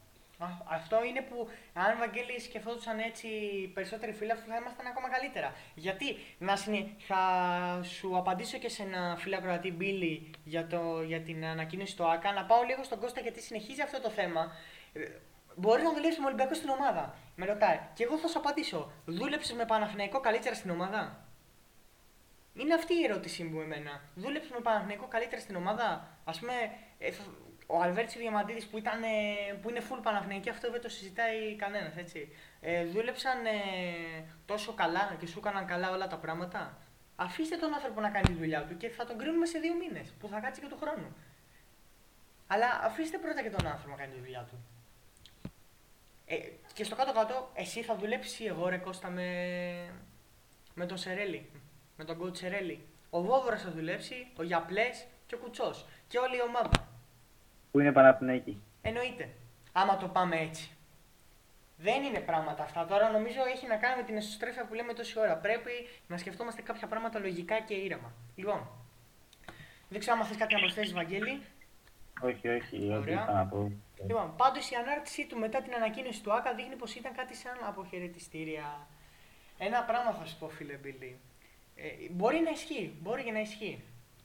Αυτό δεν το αποκλείουμε ούτε εγώ, ούτε ο Βαγγέλης, ούτε κανένας. Αλλά πόσες φο... αναρωτήσου και εσύ και όλοι οι φίλοι ακροατές του Total Basket, πόσες φορές ο Γιανακόπουλος έχει παίξει mind games, όχι μόνο με εμάς, τους ε, ε, τους φιλάθλους του Παναθηναϊκού και όλο τον κόσμο που είναι απ' έξω, ακόμα και με τους ίδιους τους φίλους του. Όταν, ας πούμε, ε, θα δώσω ένα παράδειγμα τώρα, όλοι ξέρουμε τον πολύ γνωστό Νέστορα, που τότε που ε, θα έκανε τη συνέντευξη τύπου ο Γιανακόπουλος, ε, ανέβαζε πολύ έντονα στα social media ο Νέστορας ότι έρχεται το τέλος και το ένα και το άλλο για τον Γιανακόπουλο ότι θα κάνει το μπαμ στην ΚαΕ και θα γίνει κάτι καλό και βγήκε ο ίδιος ο Γιανακόπουλος και δεν το πίστεψε ούτε ο Νέστορας ότι ο Γιανακόπουλος αποφάσισε να μην συνεχίσει στην ΚαΕ. Δηλαδή παίζει mind games ακόμα και σε φίλους του. Πόσο κιόλας και σε εμάς, εσένα, εμένα, τον Βαγγέλη και σε οποιοδήποτε άλλο που είμαστε πολύ απ' έξω από αυτό. Όσο και μέσα να προσπαθήσουμε να μπούμε, είμαστε πολύ απ' έξω. Βαγγέλη. Ναι, γενικά ο Γιαννακόπουλος είναι περί... είναι... δεν μπορείς να τον καταλάβεις. Δεν μπορείς να τον καταλάβεις. Δεν ξέρω. Αλλά και εμένα η ανάρτησή του θα συμφωνήσω με σένα, Μπίλη, σαν αποχαιρετιστήρια φάνηκε. Τώρα δεν ξέρω. Θα δείξει. Εννοείται. Αλλά ποτέ δεν ξέρουμε. Mind games παίζει πάντα ο, ο Δημήτρη Γιανακόπουλος. Το, το κάνει από την πρώτη στιγμή. Το κάνει την πρώτη στιγμή. Αν πήγαινε ο Ιτούδη στον Ολυμπιακό, θα ήταν καλό για αυτούς. Ωραία. Λοιπόν, να πούμε, να πούμε, ωραία, να συζητήσουμε. Έτσι καλώ και συζήτηση το κάνουμε. Ε, κοίτα να δεις. Πάλι το ίδιο θα σου πω, φίλε Κώστα, φίλε Κροάτη Κώστα. Ο Ιτούδης επαγγελματίας. Εάν πήγαινε στον Ολυμπιακό, το ξέρουμε ότι είναι με την πλευρά του Παναθηναϊκού. Το έχει αποδείξει ε, άπειρες φορές. Αλλά αν πήγαινε στον Ολυμπιακό, θα ήταν επαγγελματίας. Γιατί να μην ήταν καλό για αυτούς; Είναι ένας από τους καλύτερους προπονητές ο Δημήτρης Ιτούδης. Δηλαδή, Επίσης, πες, πες και ας πω και εγώ μετά. αυτό το σκεπτικό δεν μπορώ να το καταλάβω. Πάνω απ' όλα πρέπει να σκεφτόμαστε ότι οι άνθρωποι είναι επαγγελματίες. Και εσύ και εγώ και ο καθένας, αν είμαστε στη θέση Σερέλη, Τούδη και ε, όλων, θα σκεφτόμαστε ότι είμαστε επαγγελματίες. Σίγουρα θα παίζει και το συνέστημα ρόλο, αλλά σκεφτόμαστε ότι είμαστε επαγγελματίες. Αν ο Ιτούδης αύριο μεθαύριο δεν το θέλει καμιά ομάδα και τον θέλει ο Ολυμπιακός. Εμείς παίζει δεν τον θέλουμε. Έχουμε βρει, έχουμε τον Ομπράντοβιτς. Έχει ο Παναθηναϊκός τον Ομπράντοβιτς. Και πάει στον ε, Ολυμπιακό. Θα πει τι βλακεία έκανα και είμαι εδώ πέρα στον Ολυμπιακό. Είναι επαγγελματίας ο άνθρωπος, οπότε θα διαλέξει επαγγελματικά. Τώρα δηλαδή αυτό δεν το βρίσκω λογικό που λέμε τόσο ώρα ο ένας είναι Ολυμπιακός, ο άλλος είναι Παναθυναϊκό, ο άλλος είναι ΑΕΚ, ΠΑΟΚ. Ο καθένα είναι επαγγελματίας και κάνει αυτό που θέλει και θεωρεί καλύτερα για την καριέρα του. Πες, Βαγγέλη, γιατί δεν. Ε, ε, και επίσης, ε, ότι είναι επαγγελματίας, αυτό φάνηκε και κόντρα στο παιχνίδι του ΟΑΚΑ με τον Παναθηναϊκό. Ήταν η πόντη διαφορά υπέρ της ΤΣΕΚΑ στους 20-20, 20 φεύγα και μόλις πήγε στους 17 πήρε time out γιατί είδε ότι η ομάδα του δεν κυλούσε. Άμα ήταν ε, Παναθηναϊκός, θα άφηνε τη διαφορά να παίζει. Α, να όχι, πει, να σε διορθώσω λιγάκι, Βαγγέλη, αν μου το επιτρέπεις. Ναι, όχι, ναι, αν πες. ήταν Παναθηναϊκός, αν σκεφτόταν εκείνη την ώρα με το συνέστημα. ναι, ναι, αν σκεφτόταν εκείνη την ώρα με το συνέστημα, θα άφηνε τη διαφορά να παίζει και μετά θα γινόταν πάλι παιχνίδι. Ε, Οπότε αυτό δεν βγάζει νόημα. Είναι πολύ λογικό. Επαγγελματία. Πολύ λογικό. Δηλαδή, μερικές φορές ε, πρέπει λίγο να σκεφτόμαστε λογικά κάποια πράγματα. Και δεν είναι όλα με το συνέστημα που κάποιος είναι φίλαθλος, κάποιος είναι οπαδό και το βλέπει έτσι. Όλοι είναι επαγγελματίε πάνω απ' όλα. Λοιπόν, να πούμε φίλοι και φίλες στο basket.gr και φίλοι ακροατές, έχουμε live chat. Πάτε στο torabasket.gr και μπορείτε να το βρείτε. Παναθηναϊκός τελικά βγήκε από τη Δύση. Το ερώτημά μας και, και η απάντησή μας είναι για μένα προσωπικά ναι. Ίσως βγαίνει σιγά σιγά. Βαγγέλη, πάντως να πούμε ε, ότι Παναθηναϊκός έκανε καλή επιλογή πιστεύω με τον Γιώργο Βόβορα και δεν μπορούμε πάλι να κράζουμε γιατί να κράζει ο κόσμος του Παναθηναϊκού γιατί ήρθε ξανά ο Γιώργος Βόβορας. Δεν θέλατε, δεν θέλουν τον πρίφτη. Όχι, ούτε ο Βόβορας ποιος να έρθει τώρα για δύο μήνες έτσι. Δηλαδή, πρέπει κάποια πράγματα να τα σκεφτόμαστε ήρεμα και ωραία. Ο Βόβαρος πιστεύω είναι μια καλή επιλογή. Θα κάνει καλύτερα πραγματάκια για τον Πρίφτη που έδειξε ότι δεν μπορούσε να κοουτσάρει τον Παναθηναϊκό. Οπότε ο Γιανακόπουλος πιστεύω σιγά σιγά θα αρχίζει και αυτός να είναι πιο ανοιχτός στο παρασκήνιο και, το, και στο στρατόπεδο του τριφυλιού. Και πιστεύω ότι ο ήλιο στη Δύση, όπως είχε πει και ο Δημήτρης Γιανακόπουλος, ε, θα βγει τελικά. Βαγγέλη, ποια είναι η γνώμη σου γενικά για όλη την κατάσταση, για τον Βόβορα και για τα λοιπά που έγινε η εξελίξη στον Παναθηναϊκό; Ε, σίγουρα για το Βόβορα, θα αρχίσω το Βόβορα. Ε, δεν περιμέναμε κάτι άλλο για αυτούς τους δύο μήνες. Ξέραμε ότι να έρθει ένας προπονητής να τελειώσει τη σεζόν, ας πούμε, για τους δύο μήνες. Νομίζω πως καλύτερη επιλογή από το Βόβορα αυτή τη στιγμή δεν είχαμε.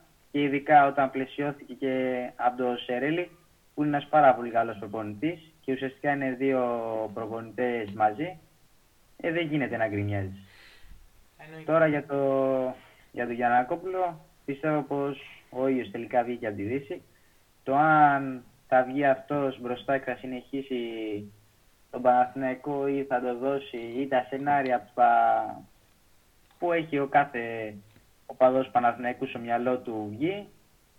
Ε, δεν ξέρουμε ποιος θα είναι του Γιαννακόπουλου και ότι ο Παναθηναϊκός ουσιαστικά αναστήθηκε λίγο, θα το πω, γιατί το τελευταίο καιρό ήταν λίγο, τα τελευταία δύο χρόνια ήταν ε, πολύ, Down. ήταν γάλια. Ε, πιστεύω πως μόνο καλό έχει αυτό για τον Παναθηναϊκό, δεν βλέπω κάποιο αρνητικό για τον Παναθηναϊκό. Δικό του γήπεδο έχει, παραπάνω λεφτά θα έχει. Ε, τι να σου πω. Οπότε γενικά βλέπουμε Αισιόδοξη ένα είμαι. αισιόδοξο μέλλον από όλες αυτές τις απόψεις που έχουμε δει, έχουμε ακούσει, έχουμε διαβάσει και έχουμε πει και εμείς οι ίδιοι. Βλέπουμε ένα αισιόδοξο μέλλον για τον Παναθηναϊκό. Τώρα, το κατά πόσο θα γίνει σύντομα αύριο μεθαύριο ή σε ένα, σε δύο, δύο μήνες, αυτό δεν το ξέρουμε και δεν είμαστε το, α- τώρα αυτή τη στιγμή σε θέση να το γνωρίζουμε. Όσα ξέρουμε και σαν totalbasket.gr αλλά και γενικά κάνουμε το καλύτερο ρεπορτάζ για εσάς για να είστε ενημερωμένοι. Αυτή τη στιγμή ε, εκεί τρέχουν τα διοικητικά της ομάδας ε, και για τις μεταγραφές. Λοιπόν, να πούμε ακόμα μια ερώτηση, πόσο δίνεται για Περάσοβιτς. Είναι μια επιλογή που, που τη θυμήθηκα τώρα, μόλις τη διάβασα δηλαδή. Πιστεύω ότι πακέτο Περάσοβιτς και Ζώνια θα ήταν το καλύτερο για τον ε, Παναθηναϊκό το καλοκαίρι. Ο Περάσοβιτς, γενικά να ασχοληθώ μόνο για αυτόν, ε, είναι ένας πάρα πολύ καλός προπονητής. Έχει δυνατότητες και το έχει αποδείξει και στο παρελθόν. Ε, πιστεύω και θα τον ήθελα στον Παναθηναϊκό. Είναι καλός προπονητής γενικά. Ε, άμα το πάρει κανείς με καλό μάτι. Και στην Ούνιξ έχει αγωνιστεί σε πολλές ομάδες. Έχει αγωνιστεί στην Ούνιξ, στην Πασκόνια, στην Εφές, στην Κροατία, στην Εθνική Κροατία, στη Βαλένθια. Ε, πιο, παλιά, πιο, πιο παλιά στη Σεβίλη που ε, η Σεβίλη τότε είχε πολύ καλή ομάδα. Γενικά είναι καλός ο Περάσοβιτς και είχε και μια φιλοσοφία έτσι μ, πολύ όμορφο και επιθετικό μπάσκετ. Και εμένα μου αρέσει και θα ήταν μια πολύ ρεαλιστική και καλή επιλογή για τον Παναθηναϊκό. Βέβαια εννοείται δεν έρχεται κανείς τσάμπα, χρειάζεται και το χρήμα του. Ναι, όντως, πολύ καλή επιλογή. Και ειδικά το πακέτο με τη Χιζόνια το κάνει ακόμα καλύτερο γιατί όπως είχε πει και η Χιζόνια είχε βρει τα κουμπιά του. Ναι. Και ναι, νομίζω πως είναι μια επιλογή που δεν την είχα σκεφτεί. Πολύ καλή. Πολύ καλή επιλογή και αυτή.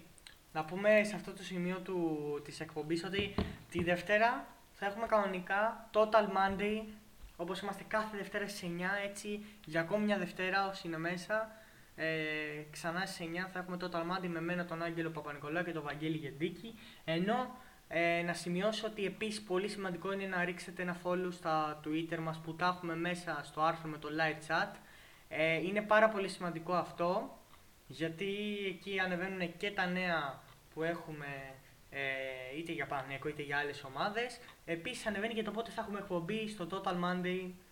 Ας πούμε την προηγούμενη Δευτέρα δεν κάναμε λόγω του Derby και αποφασίσαμε ότι ήταν καλύτερο να μην κάνουμε. Οπότε αυτή τη Δευτέρα θα έχουμε κανονικά και θα πούμε πάρα πολλά πράγματα. Οπότε μην τη χάσετε και την εκπομπή της Δευτέρας θα είναι πάρα πολύ σημαντική. Βαγγέλη, Να, λοιπόν. πούμε, ναι. να πούμε και για τους τραυματισμούς. Ναι, Ναι, εννοείται, το δει. εννοείται, εννοείται. Να πούμε για τους τραυματισμούς, το ξεχάσαμε. Ή θα θέλαμε να το πούμε στην αρχή, αλλά επειδή ήταν και ερωτήσεις πολλές, αλλά και τα νέα που τρέχουν, που έκατσε και για το ΆΚ εκείνη την ώρα για τα έσοδα και η ακριβές ημερομηνία, ξεχάσαμε. Υπάρχουν για τον Παναθηναϊκό τώρα κάποιοι τραυματισμοί. Να πούμε ότι ο Γιώργος Παπαγιάννης έχει θλάσει. Τώρα δεν έχει γίνει ακριβώς το πόσο θα μείνει εκτός ο Γιώργος Παπαγιάννης. Ε, λογικά, ίσως να μην προλάβει αύριο. Εάν προλάβει, σημαίνει ότι δεν θα είναι τόσο, ε, τόσο βαριά και θα μπορέσει να αγωνιστεί. Έχει θυλάσει πρώτου βαθμού στο τετρακέφαλο του αριστερού ποδιού. Επίσης, σημαντικό αυτό για τον Νέντοβιτς. Ένιωσε τράβηγμα στη δεξιά γάμπα και υποβληθεί σε εξετάσεις προκειμένου να φανεί το αν υπάρχει κάποια ζημιά, αλλά και το μέγεθος της. Πολύ σημαντικό για τον Ιμάνα Νέντοβιτς, γιατί άμα τραυματιστεί, είναι αλήθεια, μπορεί και να γυρίσει μέσα σε τρεις μέρες όπως έκανε με τον ε, Ολυμπιακό, αλλά μπορεί και να μην ε, τα καταφέρει. Όμως και ακόμα μια, μια ατυχία για τον Παναγενικό φέτος που έχει πάρα πολλές. Ο Μέικον προπονήθηκε την ε, Παρασκευή, αλλά είχε κάποιες μικρές ενοχλήσεις στον αριστερό μυρό. Και ο ε, Αμερικανός Σούντιγκαρτ αναμένεται να κάνει νέες εξετάσεις το Σάββατο στις οποίες θα φανεί τότε εάν θα αγωνιστεί με το Λαύριο ή όχι. Βαγγέλη, αυτός ο Παναθηναϊκός φέτος είναι πολύ άτυχος. Έχει που έχει τα προβλήματά του, είναι και άτυχος. Είναι και άτυχος, είναι και λίγο η διαχείριση του Πρίστη, γιατί Ναι, εννοείται. αν δούμε την προηγούμενη εβδομάδα είχε Άλμπα Βερολίνου, Φενέρ Μπαχτσέ και Ολυμπιακό, Ω. τα τρία παιχνίδια την εβδομάδα. Ναι, ναι. Και Παπαγιάννη Νέντοβιτς παίξανε απίστευτα λεπτά. Ειδικά ο Παίξανε Παπαγιάννης πάνω- παίξανε έπαιζε πάνω 30 από... Μμμ. Πάνω 35 από... λεπτά και παραπάνω. Παραπάνω, παραπάνω. Ήταν γενικά ο μέσος όρος λεπτών Παπαπέτρου, Παπαγιάννη και τα λοιπά ε, πάρα πολύ μεγάλος. Πάνω από 70-80 λεπτά.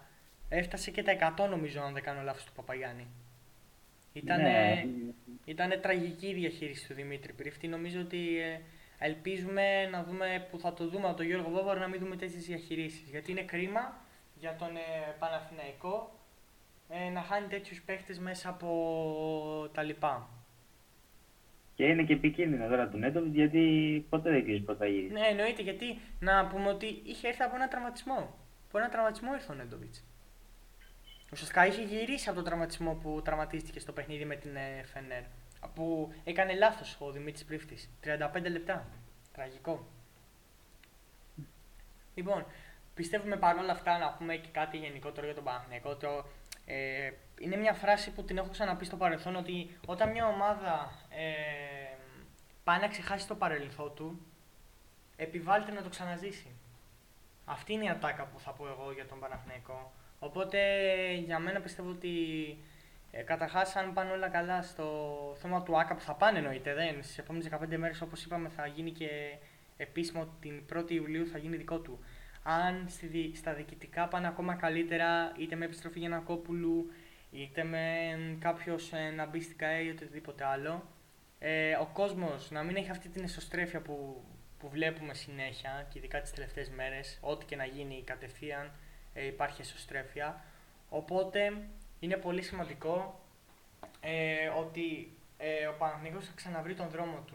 Ο Παναθηναϊκός θα το ξαναβρει σύντομα τον δρόμο του. Θα είναι εδώ. Θα είναι πρωταγωνιστής στην Ευρώπη και στην Ελλάδα. Και θα έχει πολλές σημαντικές... Ε, πώς να το πω... Για το μέλλον θα είναι πολύ σημαντικά τα πράγματα. Να το θέσω έτσι. Εγώ λέω να αρχίσουμε από το να μην είμαστε σωστρεφείς όπως είπες. Δηλαδή αν ο Παναθηναϊκός μετά την ήττα από τον Ολυμπιακό έμενε όπως είχε, δεν, δεν θα υπήρχε κανένα νόημα. Ούτε μία αλλαγή δεν, δεν θα υπήρχε κάποιο νόημα. Ενώ τώρα που έγιναν οι αλλαγές, έφυγαν κάποιοι, πράγμα, έφυγαν κάποιοι Παράγοντες μέσα στην παράγοντες, άλλαξαν κάπως το πράγμα. Θα γίνει και Ήταν αλλαγή του ένα ρόστερ. Γενικά χρειαζόταν να ηλεκτρός ο Παναθηναϊκός γιατί είχαμε φτάσει στο σημείο να λέμε εντάξει από την Άλμπα έχασε εκτός παίζαμε Δεν διεκδικώ κάτι στη EuroLeague. κάτι Που είναι EuroLeague. κάτι τραγικό για τον Παναθηναϊκό. Ναι, δηλαδή Εκεί. πηγαίναμε, πήγαινε ο Παναθηναϊκός και έπαιζε εκτός παιχνίδια με Ζαλγκύρης Βιλερμπάν και έλεγες εντάξει Ζαλγκύρης παίζω, εκτός παίζω, ε, θα χάσω. Ναι, Ε, αυτό πρέπει, δεν είναι τώρα νοοτροπία του Παναθηναϊκού. Του Έπρεπε κάτι εξάστερου. να αλλάξει. Το εξάστερο να το θυμίσουμε αυτό. Το παρελθόν Ναι. δεν διαγράφεται. Ούτε ε, από μια στιγμή και μετά παίζεται το παρελθόν. Ε, θέλω να Και- πω ότι, ας πούμε, δεν γίνεται να λέμε ότι μετά το 2012 ο Παναθηναϊκός δεν έχει πάει σε Final Four, αλλά δεν είναι από τις μεγαλύτερες ομάδες στην Ευρώπη. Το παρελθόν δεν διαγράφεται. Να το πούμε και αυτό. Ούτε, δεν γίνεται να διαγραφτεί εξάλλου. Ναι. Και να προσθέσω κάτι τελευταίο, ότι αν και, ότι έχει μέλλον ο Παναθηναϊκός. Βλέπεις, πήρε το ΆΚΑ τώρα. Άρχισε ο Γιανακόπουλος να, Να παίρνει να, μπρος. παίρνει, να κάνει κάποιες αποφάσεις, να παίρνει κάποιες αποφάσεις. Το αν γινόντουσαν κάποιες αλλαγές στον Παναθηναϊκό, ας πούμε έφευγε ο, Για- ο Διαμαντίδης και αντικα, αντικαταστανότανε, ε, δεν θα υπήρχε μεγάλα- μεγάλο νόημα. Αλλά τώρα βλέπεις ότι υπάρχει, υπάρχει μέλλον, κάτι έγινε, πήρε στο ΆΚΑ, παραπάνω έσοδα. Γύρισε ο Γιανακόπουλος, πάει να πάρει δύο παίχτες, λίγο Να να αλλάξει σηκωθείς, λίγο. από το, να σηκωθείς στα πόδια σου. Να Λίγο αλλάξει. αισιοδοξία. να αλλάξει λίγο αυτή η νοοτροπία του Παναθηναϊκού τα τελευταία δύο χρόνια. Αυτό είναι το πιο σημαντικό. Δηλαδή, δεν γίνεται ο Παναθηναϊκός το εκατοντάδες χρόνια να έχει μια νοοτροπία νικητή, πρωταθλητή κτλ. Και τα τελευταία δύο χρόνια να έχει νοοτροπία ηττημένου. Αυτό πρέπει να αλλάξει. Η νοοτροπία του Παναθηναϊκού πάντα θα είναι διεκδική πρωτάθλημα, κύπελο και ευρωπαϊκό στόχο. Αυτή θα είναι η νοοτροπία του, Πα- του Παναθηναϊκού. Όσο και κάποιοι να μην το θέλουν, όσο και να έχει μία και δύο σεζόν ε, πιο άσχημες, η νοοτροπία του Παναθηναϊκού είναι να διεκδικεί τίτλους. Όλους τους τίτλους που, είναι, που υπάρχουν. Τέλος πάντων, να, έχουμε, να είμαστε αισιόδοξοι για το μέλλον. Εννοείται, αισιοδοξία, όχι μιζέρια και ο Παναθηναϊκός θα βρει το δρόμο του και πάλι. Να το θυμάστε αυτό. Με αυτή την ατάκα ε, θα κλείσουμε κιόλας τη σημερινή εκπομπή. Κάναμε εκπομπή σχεδόν μία μισή ώρα. Ήταν ε, έκτακτη εκπομπή να θυμίσουμε για, την, ε, για τον Παναθηναϊκό. Ε, να ευχαριστήσουμε πάρα πολύ όλο το live chat γιατί ήταν θερμό και πραγματικά αξίζει ένα μπράβο και ε, χαρά μας που συζητήσαμε και ε, ανταλλάξαμε υπόψη- απόψεις κτλ. Να είστε σίγουροι ότι άμα συνεχίσει, συνεχίσουν έτσι οι εξελίξεις θα ξαναυπάρχουν και άλλες έκτακτες εκπομπές για το μέλλον του Παναθηναϊκού ή και για το παρόν άμα γίνει κάτι στο άμεσο μέλλον, άμα γίνει κάτι που αξίζει να συζητηθεί τόσο. Ε, να επενθυμίσω Total Mondays τη Δευτέρα σε 9 με τον ε, Βαγγέλη Γεντίκη και τον Άγγελο Παπα-Νικολάου, εμένα δηλαδή. Λοιπόν, από εμά, καλό βράδυ και να ευχόμαστε ε, να μην υπάρχει μιζέρια πλέον στο στρατόπεδο του Παναθηναϊκού και όλα θα πάνε καλά. Καλό βράδυ και αισιοδοξία.